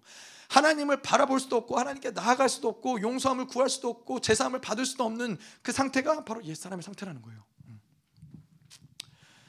자, 그래서 이 우리는 계속 하나님께 이 죄 우리가 죄 제가 우리가 이 2장 2장인가 1장인가 얘기할 때 그랬죠. 우리는 죄를 계명을 지키는 것, 죄를 짓지 않는 것은 내가 죄를 지면 큰일 나기 때문에가 아니라 하나님을 사랑하기 때문에 죄를 짓지 않는다는 거예요. 계명을 지킨다는 문제예요. 예. 왜냐? 우리는 죄를 어떻게 극복할 수 있는 죄를 해결할 수 있는 방안이 있는 존재들인 거예요. 예, 죄를 넘어서 하나님이 우리를 의롭게 하신 존재이기 때문에 사실은 죄를 짓고 안 짓고의 문제는 사랑의 문제인 것이지 어떤 형벌과 두려움의 문제가 아니라는 것이죠. 음. 자, 그래서 결론적으로 그의 안에 거하는 사람은 그런 세 사람은 어, 죄를 묶어두고 죄로 인하여서 그 묶임 가운데 있고 우리를 이 절망 가운데 가두는 이 시스템을 무너뜨릴 수 있는 존재라는 것이죠. 그래서 세 사람은 회개하면서 죄의 올무를 깨뜨리는 자이고 이 세 사람은 회개하면서 어둠을 찢고 예수 그리스도를 볼 수 있는 존재이고 세 사람은 빛이신 예수 그리스도를 보기에 점점 어둠과 죄를 없애 나가는 것이고 또 세 사람은 계속해서 예수님께 나아가며 그를 보기에 하나님의 형상을 닮아가는 자라는 거예요. 네. 그래서 그래서 예수님이 얘기하는 거예요. 내 안에 거하라. 내 안에 거하라. 나도 너희 안에 거하겠다. 그분 안에 거하는 것이 사실은 이 모든 영성의 처음이자 끝이라는 거예요. 예. 그분 안에 그 사랑이 있고 그분 안에 그 생명이 있고 그분 안에 그 능력이 있고 우리는 그분 안에 거할 때 죄를 이길 수 있는 것이고 죄를 회개할 수 있는 것이고 해결할 수 있는 것이고 그분을 닮아갈 수 있는 것이고 그분 안에 거하는 것이 모든 것이라는 것이죠. 예. 뭐, 뭐, 모르겠어요. 뭐 많은 교회들이 많은 종교가 어떤 행위가 우리를 천국으로 이끌고 무엇을 해야만 우리가 영적으로 성장하고 아니요. 행위가 문제가 아니라는 거예요. 그 안에 거할 때세 사람, 그 안에 거하는 세 사람을 받아들이고 세 사람으로 살아갈 때세 사람이 모든 걸 다 만들어 간다는 거예요. 네. 그렇잖아요. 그분이 우리의 행위를 요구할 바에는 우리의 행위를 기대할 바에는 예, 여러분 평생을 하나님과 원수로 살아갔던 것이 바로 인간인데 죄로 인하여 넘어져서 하나님과 원수가 됐던 것이 인간인데 예, 그 예수님이 십자가에서 죽으시면서 어떤 행위를 기대하신다면은 예수님은 어리석은 거죠. 인간은 그 행위를 만족할 수 없어요. 인간의 연약함은 하나님의 어떠한 기준을 만족할 수 없는 존재예요. 그것을 그것을 하나님 예수 그리스도가 모르시지 않았다는 것이죠. 예수 그리스도가 십자가에서 죽으신 것은 무엇이냐면은 이 모든 행위로서 필요한 모든 것을 그분이 다 해결하시고 너희는 나만 바라봐라. 너희는 나만 선택해라. 너는 나, 나의 안에만 거하라. 이것은 어떤 행위 문제가 아닌 거예요. 자, 요한일서 3장 7절. 자, 그래서 죄와 관계없는 근거가 무엇이냐? 7절부터 9절까지를 볼 텐데요. 7절에 보면은 자녀들아 아무도 너희를 미혹하지 못하게 하라. 의를 행하는 자는 그의 의로우심과 같이 의롭고. 어. 자, 원수의 가장 큰 무기는 바로 미혹이죠. 예. 근데 이 미혹을 통해서 원수는 무엇을 만드냐면은 우리로 하여금 죄를 짓게 하고 옛사람의 시스템을 계속 가동시키려고 하는 것이 원수가 원하는 바이죠. 그러기 그러기 위해서 우리를 계속 어, 미혹시킨다는 거예요. 음. 죄 가운데 세상 가운데 빠져서 살도록 계속 원수들은 우리를 속이는 것이죠. 그래서 어떻게 해요? 우리 안에 있는 어떤 이 욕구들을 계속 극대화시키는 거예요. 예, 세상의 어떤 영향력들을 우리 삶 가운데서 계속 극대화시키는 거예요. 우리 안에서 이 사고에 쩌들어 살 세상과 사고로 쩌들어 살 수 있도록 계속 그런 어떤 이 생각과 이런 이러한 어떤 이 경향성들을 우리 안에 계속 집어넣는 것이죠. 그 어떻게 해요? 진리의 말씀을 계속 혼란스럽게 혼잡하게 만드는 거예요. 이런 계속 이렇게 우리를 속여 나갈 때 우리는 어떻게 해요? 세상에 푹 빠져 살면서 예, 원수가 원하는 대로 옛사람으로 옛사람의 모습으로 살아간다는 것이죠. 그래서 우리는 사실은 이 세상과 이 우리가 요한일서 2장에서도 얘기했지만은 세상에 거하면서 하나님과 하나가 될 수 있는 존재는 아무도 없어요. 하나님과 세상은 철저하게 반대 반대의 나라예요. 하나가 될 수 없는 나라예요. 조금 더 연합될 수 없는 나라라는 것이죠. 근데 원수들은 계속 우리를 그것으로 하여금 미혹되게 만들어요. 세상에서도 성공하고 잘 살면서 세상에서도 뭔가 세상을 마음껏 즐기면서 하나님으로도 살아갈 수 있는 존재인 것처럼 우리를 미혹시킨다라는 것이죠. 음. 자 그리고 이 죄를 향한 그래서 계속해서 죄 가운데 우리로 하여금 죄를 짓게 만드는 미혹의 소리들이 무엇이냐? 아, 뭐이 정도는 괜찮지 않을까? 어, 뭐한 번 정도야 나쁘지 않지 않을까? 뭐 누구나 다 이렇게 살지 뭐. 계속 이러한 어떤 미혹의 소리들로 우리로 하여금 죄 가운데 머물게 하는 거예요. 죄를 짓게 만드는 거예요. 어, 어 그런 그런 얘기가 있더라고요. 이 돼지들이 잘 모르겠지만 돼지들이 보통 이제 도살장에 끌려갈 때 그 어, 양은 굉장히 얌전하게 예, 찍소리도 안 내고 그냥 어, 배를 가를 때에도 찍소리도 안 내고 양은 얌전하게 죽는데요. 그 양의 특징이래요. 근데 이제 돼지는 그 돼지 멱다는 소리라는 얘기가 옛날부터 있었잖아요. 돼지를 죽이려고 가면 이제 가기 전부터 눈치를 채고서는 이제 막 안 가려고 몸부림을 친다고 그러더라고요. 자, 근데 이제 어떠한 이 목장 이 돼지 주인이 있었는데 근데 이상하게 이 돼지들은 도살장으로 끌려간다 아주 얌전하게 끌려간다는 거예요.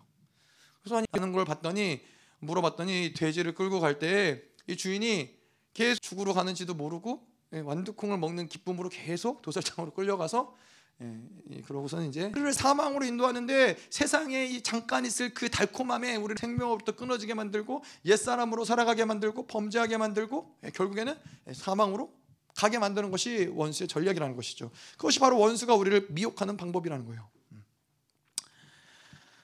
자, 그럼 의를 행하는 자는 그의 의로우심과 같이 어, 아, 한 가지만 더 볼게요. 근데 또 한 가지 죄를 짓게 만드는 것도 또한 이 원수의 미혹이지만은 또 한 가지 원수의 전략, 또 원수가 우리를 미혹하는 것은 무엇이냐면은 이 죄를 지을 뿐만 아니라 그 죄에서부터 헤어나오지 못하게 만드는 것이 또한 원수의 전략이에요. 그 죄로부터 헤어나지 못하게 만들려면 어떻게 해야 돼요? 예.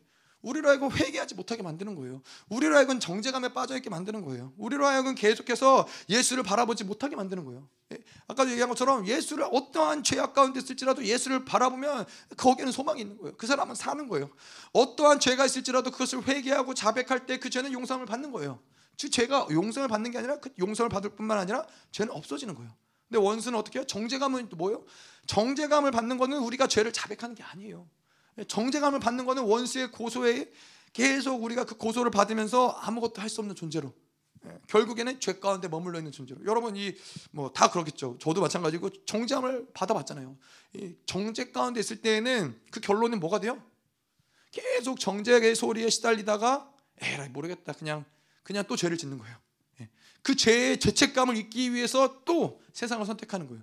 그 죄책감을 벗어버리기 위해서 또 다른 어떠한 악을 저지르는 거예요. 이게 죄 죄의 굴레 안에 머물게 하는 원수의 전략이라는 거예요. 예. 하나님을 바라보지 못하게 만들고 회개하지 못하게 만들고 죄를 자백하지 못하게 만들고 그분이 만들어 놓은 이 죄를 이길 수 있는 모든 없앨 수 있는 모든 시스템들을 가동하지 못하도록 만드는 것이 그것이 바로 원수가 우리에게 주는 미혹이라는 것이죠. 자, 의를 행하는 자는 그의 의로우심과 같이 의롭고 어. 자, 의를 행하는 자 이것도 마찬가지. 이것도 어떠한 행위 예, 의로운 행위를 이야기하는 것이 아니라 세 사람의 상태를 이야기하는 거예요. 예, 세 사람의 상태, 의의 의인의 상태를 이야기한다는 것이죠. 자, 근데 여기서 우리가 볼 거는 뭐냐면은 그의 의로우신 같이 의롭다. 세 사람에게 주신 의는 바로 예수의 의롭다 하신 것 같다라는 거예요. 예? 적당하게 선하고 적당하게 착하고 적당하게 의로운 것이 아니라 예수님처럼 예수님이 가지신 그 의롭다 하심처럼 우리를 거룩하고 의롭게 만드는 것이 아, 바로 그분이 우리에게 주신 세 사람의 특징이라는 거예요. 그래서 우리는 그냥 이 땅에 살면서 아, 그냥 적당히 다른 사람한테 피해 안 주고 어, 크리스천이니까 뭐 선한 일을 좀 하고 다른 사람의 모범이 되고 이것이 우리의 목표로 목표가 이 땅에 살아가면서 우리의 목적이 아닌 거예요. 새 사람으로 살아가면 반드시 그 의가 어디까지 가느냐? 그분의 의와 같은 데까지 가는 거예요. 예수 그리스도의 거룩함처럼 우리도 거룩해지는 데까지 내가 노력하는 것이 아니라 의를 행하는 자, 내 안에 있는 새 사람은 우리를 거기까지 만드는 거예요. 그럼 왜 그래요? 당연하죠. 그새 사람의 생명이 바로 예수에게서 나왔기 때문에 그새 사람은 예수 안에 거하는 자기 때문에 그건 당연하다라는 거예요. 자 그런데 또 원수는 이런 가운데 원수가 이렇게 우리로 하여금 또한 미혹시킨 것이 무엇이냐면은 의에 거하지 못하게 그들은 미혹한다는 거예요. 예수를 통해서 우리에게 주신 그 의인됨을 받아들이지 못하게 새 사람을 믿지 못하게 원수들은 계속 우리를 미혹하고 속이는 것이죠. 그것이 바로 예수가 이 땅에 인간으로 오신 것을 미혹시키는 거예요. 우리가 얘기했지만은 그분이 인간으로 오시지 않았다면 그분이 만약에 이 땅에 신의 모습으로 신의 능력으로 신의 어떠함으로 이 땅에서 뭐 기적을 행하시고 신의 어떠함으로 죄를 죄 유혹에 넘어가지 않으셨다면은 그것은 어, 무슨 의미가 돼요? 우리가 행하는 의는 그분의 의와 같을 수 없어요. 왜냐하면 그분은 신이 신으로 이 땅 가운데서 죄를 짓지 않은 거니까 내가 신이 아닌데 인간인데 어떻게 그분처럼 할 수가 있겠어? 이거 우리에게 있어서의 그 그분처럼 온전해진다라는 것은 날아가는 거예요. 그분의 인간으로 오심을 믿지 못한다면 그것을 어, 원수가 미혹시킨다면 음. 자 그리고 또한 무엇을 미혹시키냐면은 예수가 우리로 하여금 죄 없게 하심으로 우리를 어, 새 사람으로 그 새 사람이 우리로 하여금 죄 없게 하심 죄를 짓지 않을 수 있는 존재로 만드신다는 것을 미혹시키는 거예요. 예. 우리는 죄를 짓지 않을 수 있는 존재예요.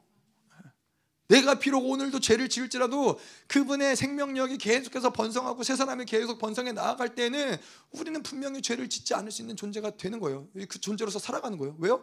그것이 바로 새 사람의 모습이기 때문에 우리 안에 있는 새 사람이 100% 어떠한 우리의 제한도 없이 새 사람이 온전히 드러날 때에는 그 새 사람의 영향은 죄를 하나도 짓지 않는데 그 새 사람의 영향이 있다는 것이죠. 자 그리고 하나님은 우리를 그분을 만날 수 있는 존재로 창조하셨어요. 그분을 만나고 그분과 동행하는 것이 우리의 존재예요. 그렇게 하나님 우리를 만드셨어요. 근데 우리가 죄를 지음으로써 어떻게 돼요? 예, 이제 그분을 만날 수 없게 됐죠. 근데 그것을 회복하신 분이 누구예요? 그것이 예수님이에요. 다시 말해서 그분과 동행하며 그분과 교제하며 그분과 살아가는 것이 우리에게 있어서는 어, 너무나 당연한 본질이에요. 우리가 창조한 목적이 그분과 함께 살아가는 거예요. 근데 원수는 이것을 미혹시키는 거예요. 예. 너가 어떻게 하나님과 살아갈 수 있어? 예, 어떻게 하나님이 어떻게 너에게 대화할 수 있고 하나님이 어떻게 너에게 이러한 동행할 수 있고 교제할 수 있고 이 모든 것이 마치 불가능한 것처럼 예. 이것이 마치 어, 특정한 누군가에게만 허락된 것처럼 하나님과 교제하는 것이 마치 그냥 정말 신령한 누군가 그거에만 허락된 것처럼 원수들 우리는 속인다라는 것이죠. 아니라는 거예요. 하나님이 우리를 창조하셨을 때는 생명이 있는 어떠한 존재든 간에 하나님의 형상을 가진 자들은 하나님과 교제하기 위해서 우리는 창조돼요. 그 창조의 목적인 거예요.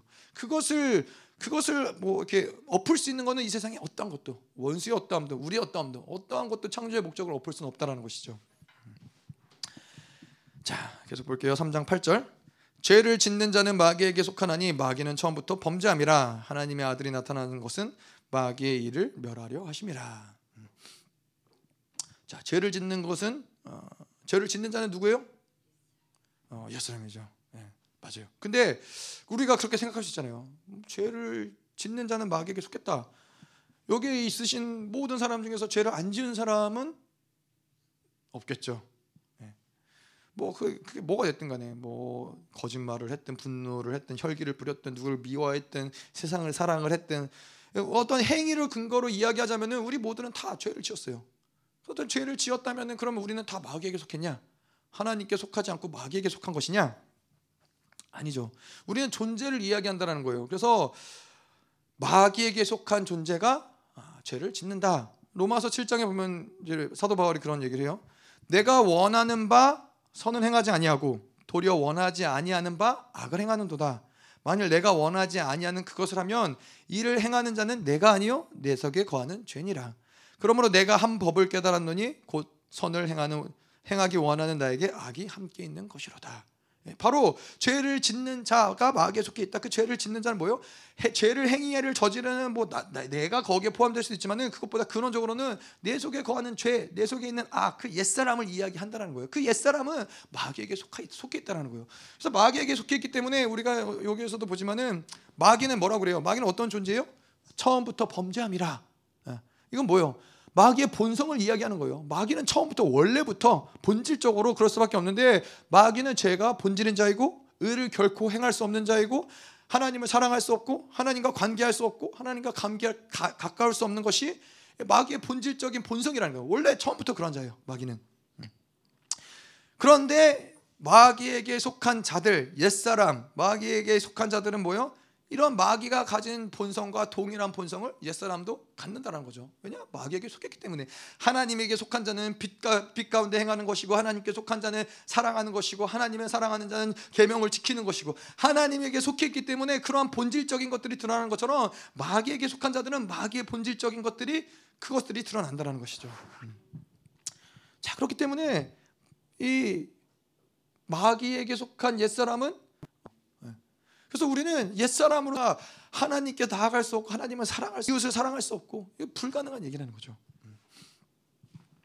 근데 이게 옛사람으로서 이웃을 사랑하려 하니까 얼마나 힘들어요. 나는 옛사람인데 계속 하나님께 나아가려 하니까 이게 얼마나 무의미한 것 같아요. 그래서 이거는 행위의 문제가 아니라는 거예요. 우리가 옛사람이 아닌 새 사람을 받아들일 때 하나님께 속한 자, 하나님께 거하는 자, 그, 러한 자가 됐을 때 하나님과 교제하는 것이 당연한 것이고 그분을 사랑하는 것이 당연한 것이고 죄를 짓지 않는 것이 당연한 것이 된다는 것이죠. 음. 자, 그래서 하나님의 아들이 나타나신 것은 마귀의 일을 멸하려 하십니다. 자, 뭐 여기서 뭐 우리가 예수 그리스도를 여러 가지로 표현할 수 있지만 하나님의 아들이라는 표현을 썼어요. 자, 하나님의 아들이라는 표현을 쓴 그 독특성은 무엇이냐면은 그분은 승리하셨다는 거예요. 예수님은 십자가에서 승리하셨고 거기에서 하나님의 아들로 인정되셨죠. 로마서 1장 4절에 성결의 영으로는 죽은 자들 가운데서 부활하사 능력으로 하나님의 아들로 선포되셨으니 곧 우리 주 예수 그리스도 신이라. 자, 그렇다면은 그렇다면은 하나님의 아들은 예수 그리스도만을 어, 지칭하는 것이 아니라 또한 우리도 어, 예수님께 속한 우리도 예수님 덕분에 우리도 하나님의 아들이 된 자들이라는 거예요. 요한일서 1장 12절 영접하는 자 곧 그 아들을 믿는 자들에게 하나님의 자녀가 되는 권세를 주셨으니. 예. 자, 우리도 하나님의 아들이요. 어, 뭐요? 예수가 나타나시면 뭐요?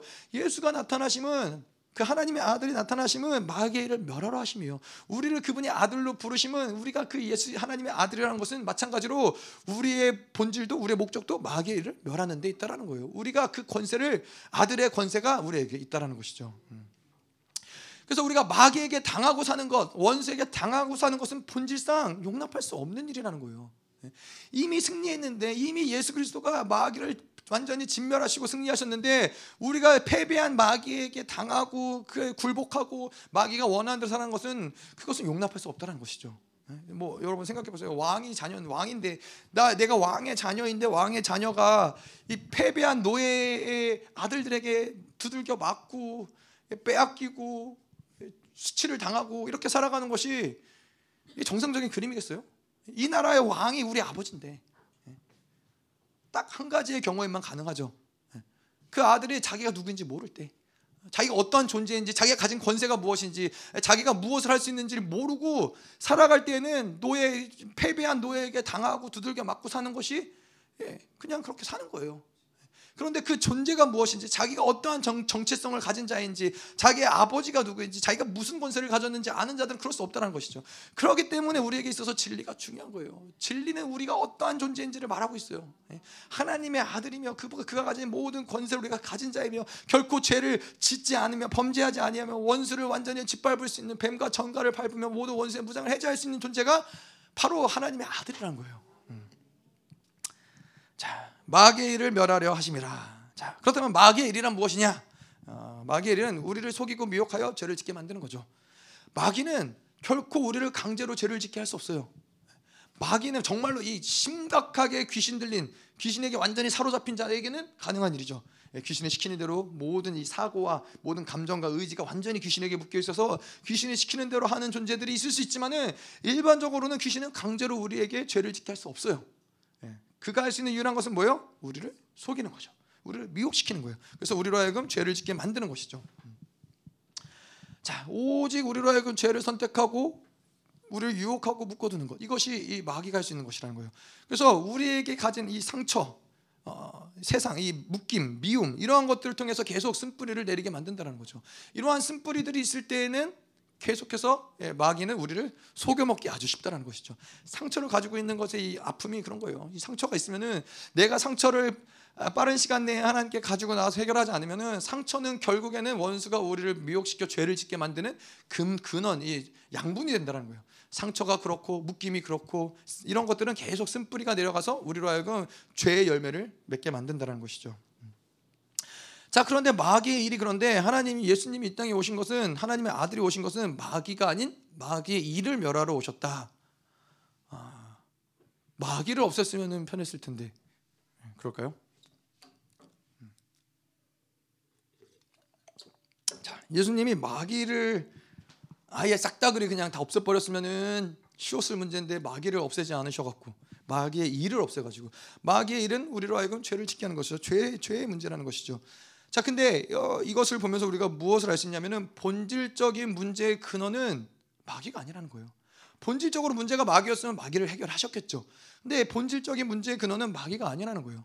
어, 우리가 그 얘기도 했었지만은 이제 천년왕국의 도래하죠. 천년왕국의 도래에서 이 하나님의 온전체로 변화되는 자들, 하나님의 모든 통치 가운데 살아가는 자들이 이제 함께 어우러져서 천년왕국에 살아가는데 천년이 지나고서 잠깐 이 무적행에서 마귀들 하나님 풀어주는 시간이 오죠.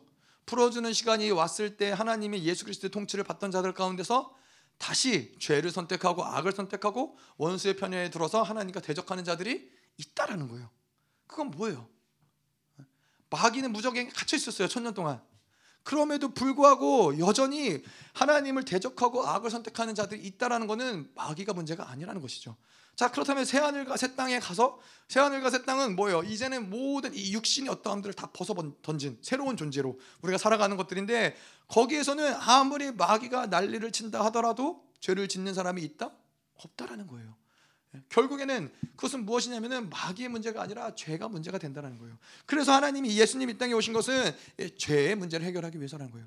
예. 여러분 만일 마귀가 문제였다면은 우리가 정말로 모든 것을 다 쏟아내야 될 것은 뭐예요? 영적 전쟁인 거예요.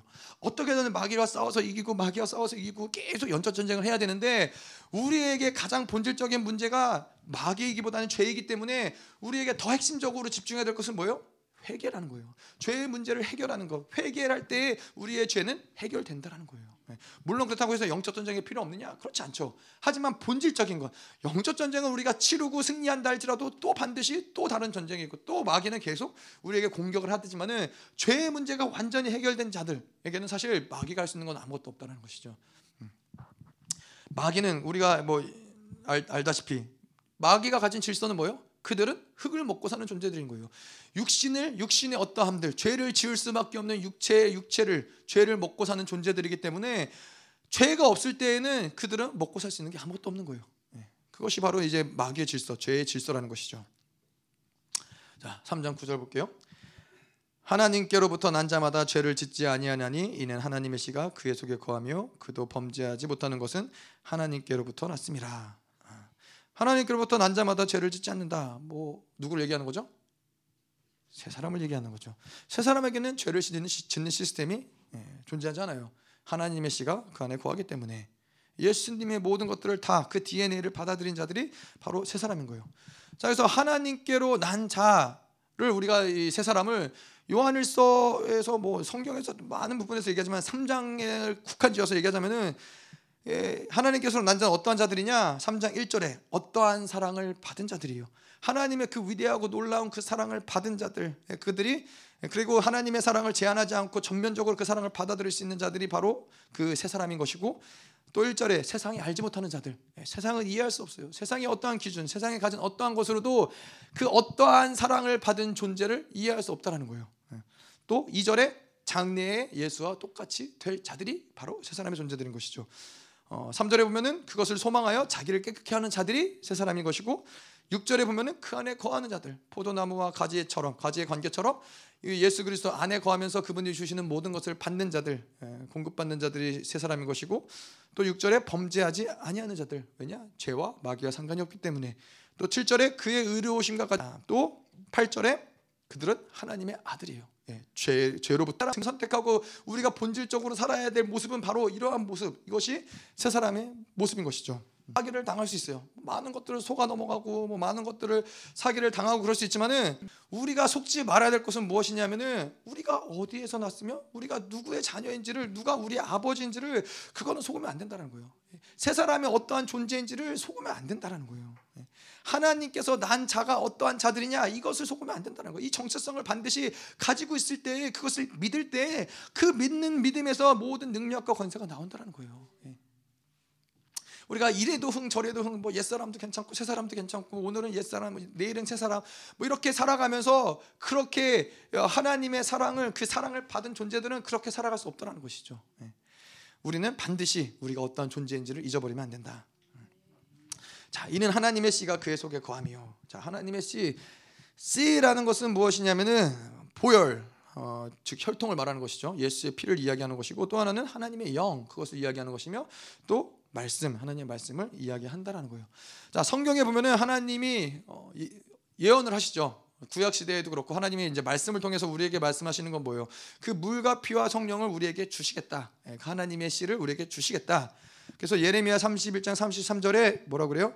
그날 후에 내가 이스라엘 집과 맺을 언약은 이것이니 내가 나의 법을 그들의 속에 두며 그들의 마음에 기록하여 나는 그들의 하나님이 되고 그들은 내 백성이 될 것이라. 여호와의 말씀이지라. 그 말씀을 우리 안에 두겠다는 거예요. 하나님의 말씀을 우리 안에 둬서 이제 그 말씀이 우리 안에서 자라나고 번성하게 돼서 그 말씀이 걸어 다니는 성경으로서 그 말씀이 이루는 대로 그 말씀이 이끄는 대로 따라갈 수 있는 자들로 만들겠다는 것이죠. 또 어, 뭐죠 에스겔서 36장 26절에 보면 또새 영을 너희 속에 두고 새 마음을 너희에게 주되 너희의 육신에서 굳은 마음을 제거하고 부드러운 말씀만 줄 것이며 성령이 우리 안에 거하시면서 계속해서 우리로 하여금 굳어지지 않고 계속 하나님의 것들을 받아들일 수 있는 상태를 유지하며 우리 위해서 중보하시며 하나님의 깊은 것을 아시는 그분이 우리와 함께 하신다는 것이죠. 또 보혈 10장 22절에 보면은 우리가 마음의 뿌림을 받아 예수의 피를 뿌림을 받았다는 것이죠. 악 악한 양심으로부터 벗어나고 몸은 맑은 물로 씻음을 받았으니 참 마음과 온전한 믿음으로 하나님께 나아가자. 물과 피와 성령을 우리 안에 두셨다는 거예요. 그것이 바로 새 언약인 것이죠. 하나님의 언약을 가졌는데 하나님의 약속을 가졌는데 이 약속을 가진 자들은 이러한 이 물과 피와 성령이 우리 안에 운행되면서 그분의 온전함을 만들어 간다는 거예요. 구약에서는 존재하지 않았던 것들인 거예요. 구약에서는 말씀이 있었지만은 그 말씀이 우리 안에서 운행됐던 말씀이 아니라 그들이 노력해서 지켜야 됐던 말씀인 것이죠. 그, 그 하나님의 성령이 우리 안에 이제는 내재하면서 그분이 기름 부으시고 성령이 역사하시고 그분이 만들어 가시면은 구약의 시대는 성령 그분을 만날 수도 없었고 볼 수도 없었던 그러한 존재로서 살아갔었고 그 다음에 예수의 피 그들은 예수의 피가 상관없는 자들이었어요. 그들은 양의 피와 염소의 피와 소의 피로 하나님께 간신히 그의 죄들을 심판 죄에 대한 심판을 보류함을 받을 수 있는 존재들이었는데 하나님이 하나님의 의지는 그런 거예요. 그래서 내가 너에게 말씀을 주고 보혈을 주고 성령을 주는 이유는 뭐예요? 너를 나처럼 만들겠다라는 거예요. 그게 하나님의 의지가 그만큼 굳건하다라는 거예요.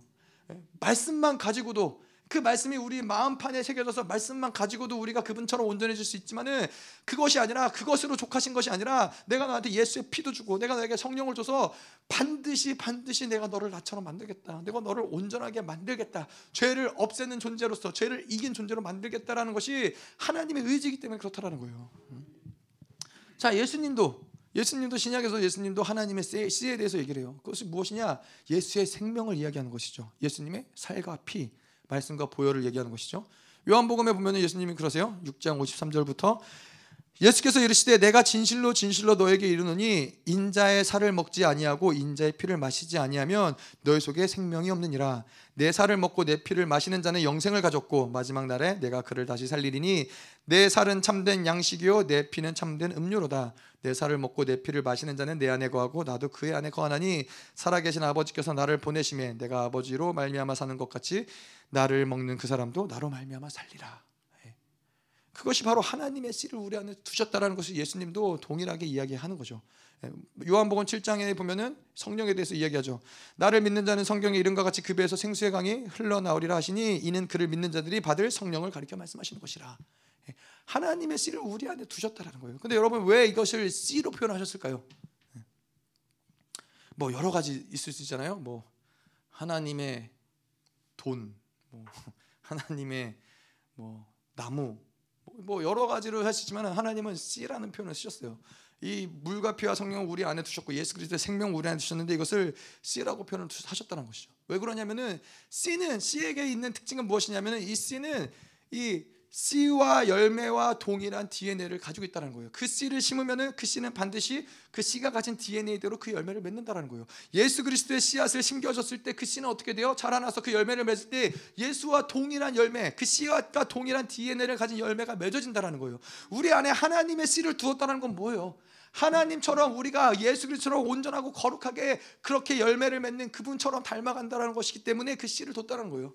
근데 또 씨를 씨라고 표현하는데 우리가 뭘 생각할 수 있냐면은 씨를 심을 때 뭐예요? 30배, 60배, 100배 열매를 거둔다라는 거예요. 하나님이 모든 만물을 창조하시고 모든 씨앗을 이 땅에 심게 하시는 데에는 그 모든 하나님의 창조의 원리가 다 적용이 돼요.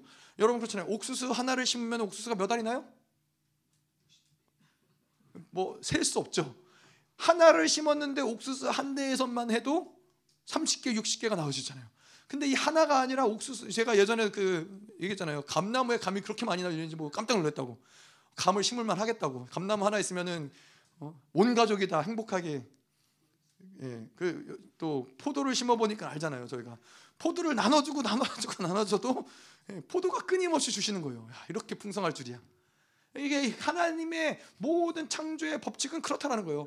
하나의 씨앗을 심었는데 그것에 30배, 60배, 100배를 어, 번성하게 만들겠다는 거예요. 하나님이 그분의 씨앗을 우리 안에 예수의 생명을 우리 안에 심겼을 때는 내가 너를 겨우겨우 예수님을 닮은 존재로 만들겠다는 것이 아니라 하나님의 가지신 것에 30배, 60배, 100배 그것을 번성하게 만드는 것이 하나님이 가지신 의지라는 것이기 때문에 하나님의 씨라고 표현을 하신다는 것이죠. 음. 자, 그도 범죄하지 못하는 것은 하나님께로부터 났습니다. 자 여기서 하나님께로 난 자는 누굴 얘기해요? 네, 세 사람을 얘기하는 거예요. 하나님께로 난 자는 세 사람. 자 그런데 그도 범죄하지 못한다. 아, 이거는 세 사람과 하나 된 나의 존재를 얘기하는 거예요. 네. 네. 하나님께로 난 자는 분명히 세 사람이죠. 그에게는 죄를 짓는 시스템이 없어요. 근데 그도 범죄하지 못한다는 것은 세 사람이 아 하나 내가 세 사람을 선택하여서 세 사람과 하나 된 존재. 예. 그럴 때에도 예, 범죄함이 없다. 그래서 새 사람 무엇이냐면은 하나님의 사랑을 통해서 그 어떠한 사랑을 통해서 우리가 예수 그리스도 안에 속함을 받았고 예수 그리스도의 속함으로써 계속해서 우리 안에서 물과 피와 성령이 운행이 될 뿐만 아니라 계속해서 우리를 정결케 하는 그것이 우리 안에 새 사람과 하나 된 나의 존재로서 어, 하나님과 살아가는 모습이에요. 어, 새 사람을 선택하면 그래서 우리는 계속 물피 성령이 우리 안에서 운행되면서 우리를 정결하게 만들어 가시죠. 근데 옛 사람은 뭐예요? 옛 사람을 선택할 때는 그거는 마귀에게 속해서 마귀의 일에 계속 넘어가고 예, 육체와 죄 가운데 빠져 살면서 예, 범죄할 수밖에 없는 그것이 바로 옛 사람으로 살아가는 자들의 모습일 수밖에 없다는 것이죠. 음. 자 그래서 우리가 이것을 통해서 어, 기억해야 될 것은 무엇이냐? 마귀를 마귀에게 속하여 범죄하는 자가 옛 사람인데 그 옛 사람이 내 안에 있다. 예. 또 하나님께로부터 나서 죄를 짓지 않는 자가 있는데 그것은 새 사람인데 그것 또한 내 안에 있다. 그래서 우리는 늘 그 중에 하나를 선택해서 그 중에 하나와 연합된 상태로 살아가는 거예요. 내가 옛사람을 선택해서 옛사람과 연합된 상태로 살아가면은 아까도 이야기한 대로 어둠 가운데 거하며 형제를 미워하며 범죄하며 계명을 열매를 맺게 되는 것이고 계속 새 사람을 선택할 때 되면서 계속 시간이 지나갈수록 우리를 정결하게 만드는 것이 새 사람의 역사라는 것이죠. 아니라는 거예요. 죄를 짓는 행위를 했느냐, 의로운 행위를 했느냐, 거룩한 행위를 했느냐, 행위가 나올 수밖에 없는 것이고 새 사람을 선택하면은 의를 행하는 의의 모습들이 나올 수밖에 없다라는 거예요. 그래서 우리에게 이 존, 문제는 존재의 문제라는 거예요. 누구를 선택할, 어떠한 존재를 선택할 것이냐, 어떠한 존재와 연합되어 살아갈 것이냐, 그것이 문제라는 거예요. 아멘. 자, 예, 뭐 거의 다 왔습니다. 요한일서 3장 10절에서 12절 교제의 관건 예, 어디에 속했느냐, 우리 어디에 속했느냐는 계속해서 이제 또 보겠지만은 3장 10절에 보면은 이러므로 하나님의 자녀들과 마귀의 자녀들이 드러나나니 무릇 의를 행하지 아니하는 자나 또는 그 형제를 사랑하지 아니하는 자는 하나님께 속하지 아니하니라. 음. 드러난다. 드러나다. 자, 새 사람과 옛 사람, 우리가 예, 내가 새 사람을 선택해서 하나 된 존재, 내가 옛 사람을 선택해서 하나 된 존재, 그 존재의 어떠함들이 삶에서 반드시 명확하게 드러난다라는 거예요. 하나님의 자녀로서 새 사람을 선택하면 의의 삶이 드러나든가 아니면 옛 사람을 선택하면 범죄함으로써 그, 죄, 그 미워하는 삶의 모습이 드러나든가 분명히 이것은 드러난다라는 거예요. 삶은 그래서 우리의 인생은 어쩌다 보니까는 이렇게 어쩌다 보니까는 내가 이렇게 죄를 저지르고 있습니다. 어쩌다 보니까 내가 이렇게 하나님의 자녀로 살아가네요. 어쩌다 보니까는 이렇게 애매모호하게 되지 않는다는 거예요. 절대 그렇지 않다는 거예요. 예. 쌓은 선에서 선을 낳고 쌓은 악에서 악을 낳는다는 거예요. 그래서 예, 목사님 얘기하신 대로 이건 분량의 문제다, 수학의 문제다, 덧셈의 문제다. 예, 우리가 얼마나 오랜 시간 새 사람을 선택하며 살아갈 것이냐, 얼마나 오랜 시간 옛 사람을 선택하며 살아갈 것이냐. 새 사람을 선택하며 살아간 삶의 인생의 모습은 지금 현재 내 안에서 이만큼 내가 새 사람을 선택했기 때문에 내가 지금 여기에 와 있는 것이고 또 내가 계속해서 이런 옛 사람을 선택하면서 왔기 때문에 또 그것이 나를 여기에 있게 만드는 것이고. 쌓은 선에서 선을 쌓고 예, 쌓은 악에서 악을 낳는다는 것이죠. 음. 근데 이게 중요한 문제라는 거예요. 예. 내가 지금까지 누구와 살아와서 어, 지금 현재 이 모습으로 있는가? 예. 내가 지금도 누구를 선택하며 살아가는가? 우리의 인생의 문제는 계속 그 문제인 거예요. 하나님을 바라보고 빛을 선택할 것이냐, 예수 그리스도를 선택할 것이냐, 그의 생명을 선택할 것이냐, 그분과 동행하며 살아갈 것이냐, 아니면은 옛 사람을 선택해서 미움과 죄 가운데 어둠 가운데 살아갈 것이냐. 이것이 우리에게는 사실 중요한 문제예요. 그 어떠한 문제보다도 인생의 어떠한 문제도 문제보다도 그것이 우리에게 가장 중요한 문제라는 것이죠. 무릇 의를 행하지 아니하는 자나 또 그 형제를 사랑하지 아니하는 자는 하나님께 속하지 아니하니라. 음. 의를 행하지 않는 것, 형제를 사랑하지 않는 것, 이건 뭐죠? 이거는 우리가 아까도 이야기한 대로 불법이라는 거예요. 이런 행위는 불법이에요. 행위 자체 그 어떤 이런 뭐 형제를 미워하는 것, 의를 행하지 않는 것, 그 행위 자체도 그렇지만은 그 행위를 할 수밖에 없는 그 존재가 바로 불법이라는 것이죠. 음. 자, 하나님께 속하지 않으면서 하나님의 나라에 속하지 않았기 때문에 그 존재는 불법이에요. 예. 사랑의 나라에 우리가 처음에 이야기한 것처럼 사랑의 나라의 미움의 존재로 존재하는 것은 아, 그건 불법인 거예요. 이, 이, 이 자녀의 나라에서 종의 모습으로 살아가는 것은 그건 불법인 거예요. 의의 나라에서 불의로 살아가는 것은 불법인 거예요. 예? 여러분 지금 합법적으로 잘 살고 있습니까? 예? 하나님의 자녀의 나라에서 자녀다음 자녀로 자녀의 권세를 가지고 살아가야 되는데 종의 모습으로 종처럼 노예처럼 살아가고 있지는 않나요? 이거 다 불법이라는 거예요. 우리가 하나님의 나라로 부르심을 받았을 때는 그 사랑의 나라, 그 하나님의 자녀의 나라, 그 의의 나라에서 거기에 합당한 모습으로 우리는 살아가야 된다는 것이죠. 그것이 바로 새 사람인 것이고. 음. 자, 그래서 여러분들은 이 한국에 살면서 불법으로 어, 불법으로 살 걱정은 없으시잖아요. 다 한국에서 태어난 토종 한국인들이시잖아요. 한국 시민이잖아요. 여기에서 불법 노동자가 될 수 있는 가장 가능성이 많은 사람은 전에요. 네.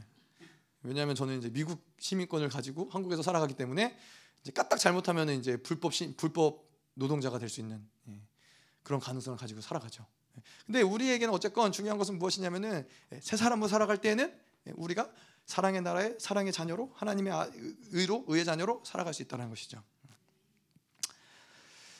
자, 그래서 이 하나님의 자녀와 마귀의 자녀의 구분은 어디에 속했느냐, 새 사람에 속했느냐, 옛 사람에 속했느냐 예, 이것이 중요하다는 것이죠. 새 사람에 속했으면은 의를 행하고 형제를 사랑하는 것이고 옛 사람에 속했으면은 예, 불의를 행하고 형제를 미워하는 것이고 예.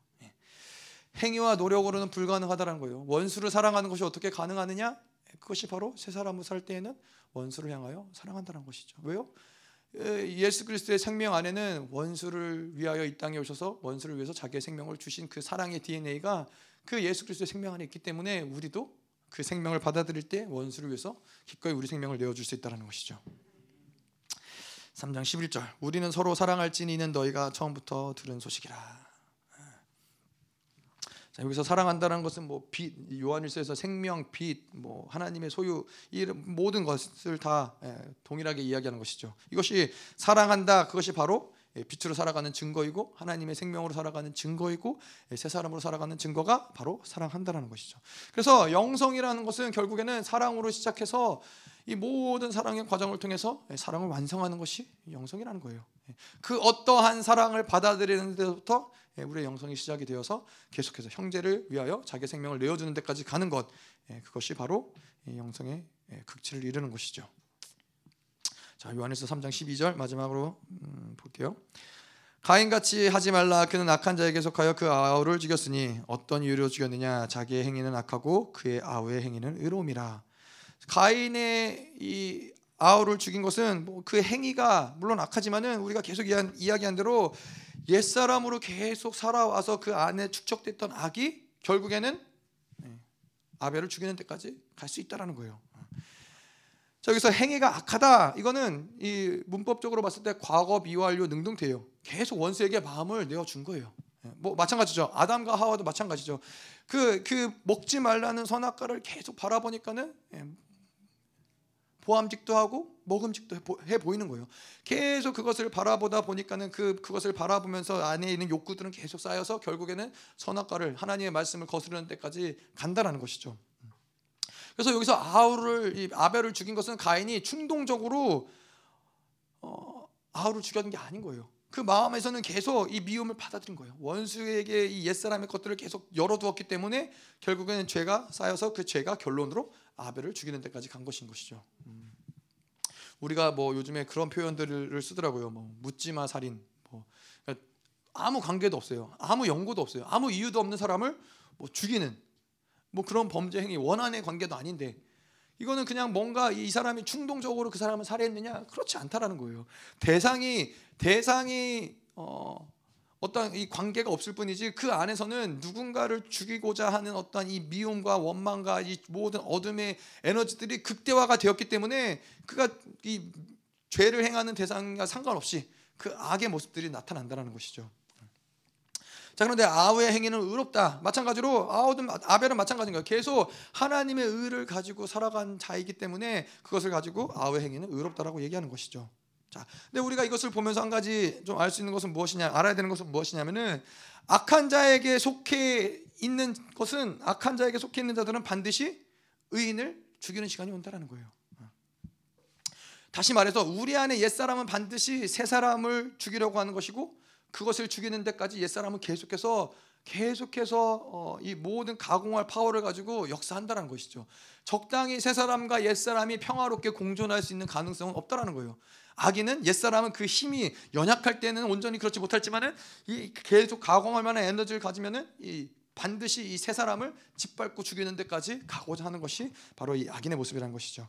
그래서 로마서 8장 7절에 육신의 생각은 하나님과 원수가 되나니 이는 하나님의 법에 굴복하지 아니할 생각을 받아들이며 세상의 것을 받아들이면은 세 사람을 죽이는 데까지 가는 것이 아니라 하나 무서운 것이죠. 근데 옛사람의 본질이 그런 거예요. 예, 옛사람의 본질은 하나님을 대적하는 것이 옛사람의 본질인 것이죠. 어떻게 돼요? 하나님과 원수로 살아가는 것이고 하나님과 원수로 살아간다는 것은 인생에서 계속 모든 묶임과 하는 인생을 살 수밖에 없다는 거예요. 인생에 계속 묶일 수밖에 없다는 거예요.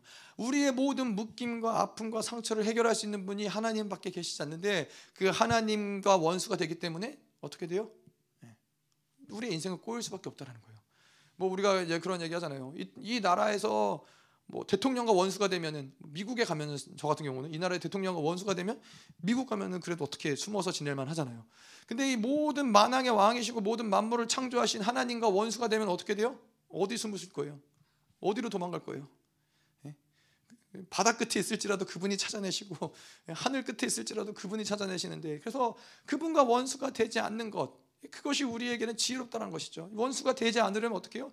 옛 사람을 선택하면 안 된다는 거예요. 새 사람을 선택, 계속 새 사람을 받아들이고 새 사람을 선택하는 것이 예, 우리에게 있어서 유일한 선택이다. 아멘. 자, 오늘 여기 3장 12절까지 말씀 보도록 하고요.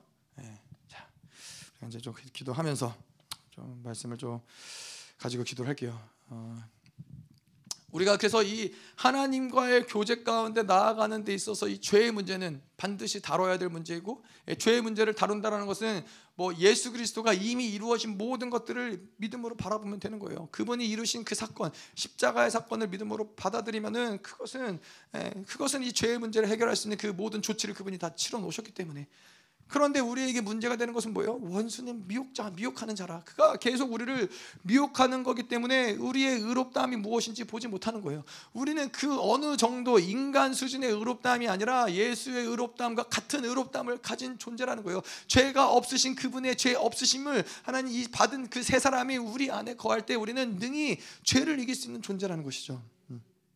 여러분 우리가 이야기했죠. 우리가 어떠한 사랑을 받았는가? 우리가 요한일서 3장을 이야기하면서 하나님의 그 놀라운 사랑, 하나님의 그 태평양 같이 그 넓은 사랑, 우리는 그러한 놀라운 사랑을 받은 것이 우리의 존재라는 거예요. 그래서 그러한 사랑을 받은 것이 우리에겐 감격이요. 그분은 우리가 계속해서 어떠한 죄를 짓고 어떠한 죄를 지어도 그분은 용서하세요. 그분은 반드시 용서하세요. 왜냐? 그분은 그런 놀라운 사랑을 우리에게 부으셨기 때문에 그러한 사랑을 가지셨기 때문에. 근데 우리가 알아야 될 것은 오늘 이 요한일서 말씀을 통해서 알아야 될 것은 무엇이냐면은 하나님이 원하시는 것은 죄를 용서함 받는 그런 죄인으로 살아가는 것이 그분의 목적이 아닌 거예요. 하나님 원하시는 것은 내가 어떠한 값을 치러서라도 내가 너를 나의 자녀로 만들겠다. 죄를 짓는 것이 아니라 이제는 죄를 없애는 존재, 죄를 이기는 존재, 죄와 상관없는 존재, 하나님과 온전히 그 사랑을 나눌 수 있는 그 존재로 내가 너를 만들겠다. 하나님 그것이 당신의 목적이며 그것이 예수 그리스도가 이 땅에 오신 목적임을 하나님 우리가 보게 하여 주시옵소서. 하나님 당신이 이 죄를 짓고 이길 수 있는 모든 권세 능력 우리에게 주셨는데 하나님 결코 이것을 포기하지 말게 하시옵소서. 하나님 그 능력과 권세가 무엇인지 하나님 결코 원수에게 빼앗기지 않게 하시고 이제는 새 사람이 일어나서 죄와 싸우게 하시옵소서. 하나님 이제는 새 사람을 선택하며 하나님 범죄하지 아니하며 예수의 의롭다함을 가진 존재들이 하나님 일어나게 하시옵소서. 하나님 하나님 새 사람 사람의 모든 능력, 세 사람의 모든 권세, 세 사람의 모든 종기가 하나님 오늘 이 시간에도 강력하게 풀어질지어다. 더 하나님 하셔서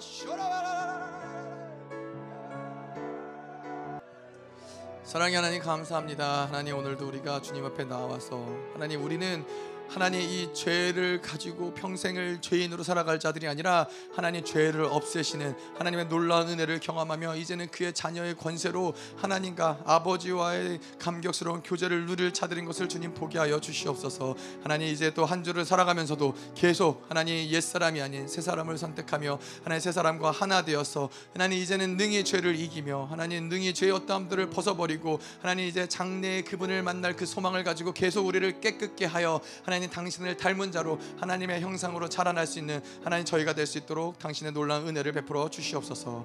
하나님 오늘 당신의 어, 당신께들을 예물을 가지고 나왔습니다. 하나님 예물이 드려지는 모든 손길 위에 하나님 자녀됨의 권세가 더 충만하게 올라가게 하여 주시옵소서. 새 사람으로 살아가는 것이 무엇인지 하나님 새 사람으로 선택하며 옛 사람을 이기는 것이 무엇인지 우리의 삶 가운데서 계속 드러낼 것을 믿나이다. 이, 이 귀한 예물이 쓰여지는 곳곳마다 하나님의 나라가 번성하게 하시고 하나님께 속한 것들이 번성 번성하게 하시고 하나님의 생명이 번성하게 하옵소서. 이제는 우리 주 예수 그리스도의 에, 놀라우신 은혜와 아버지 하나님의 끝없는 사랑과 성령 하나님의 내주교통으로 충만케 하신 역사가 오늘도 죄를 없애시는 놀라운 예수 그리스도의 어, 새 사람을 선택하며 살아가기로 결단하는 사랑하는 성도들과 가정과 직장과 자녀와 기업과 비전 위에 이 나라 민족과 세계에 파송되는 사랑하는 선교사들과 생명사역과 열방교회 위에 이제로부터 영원토록 함께하기를 기원하옵나이다. 아멘.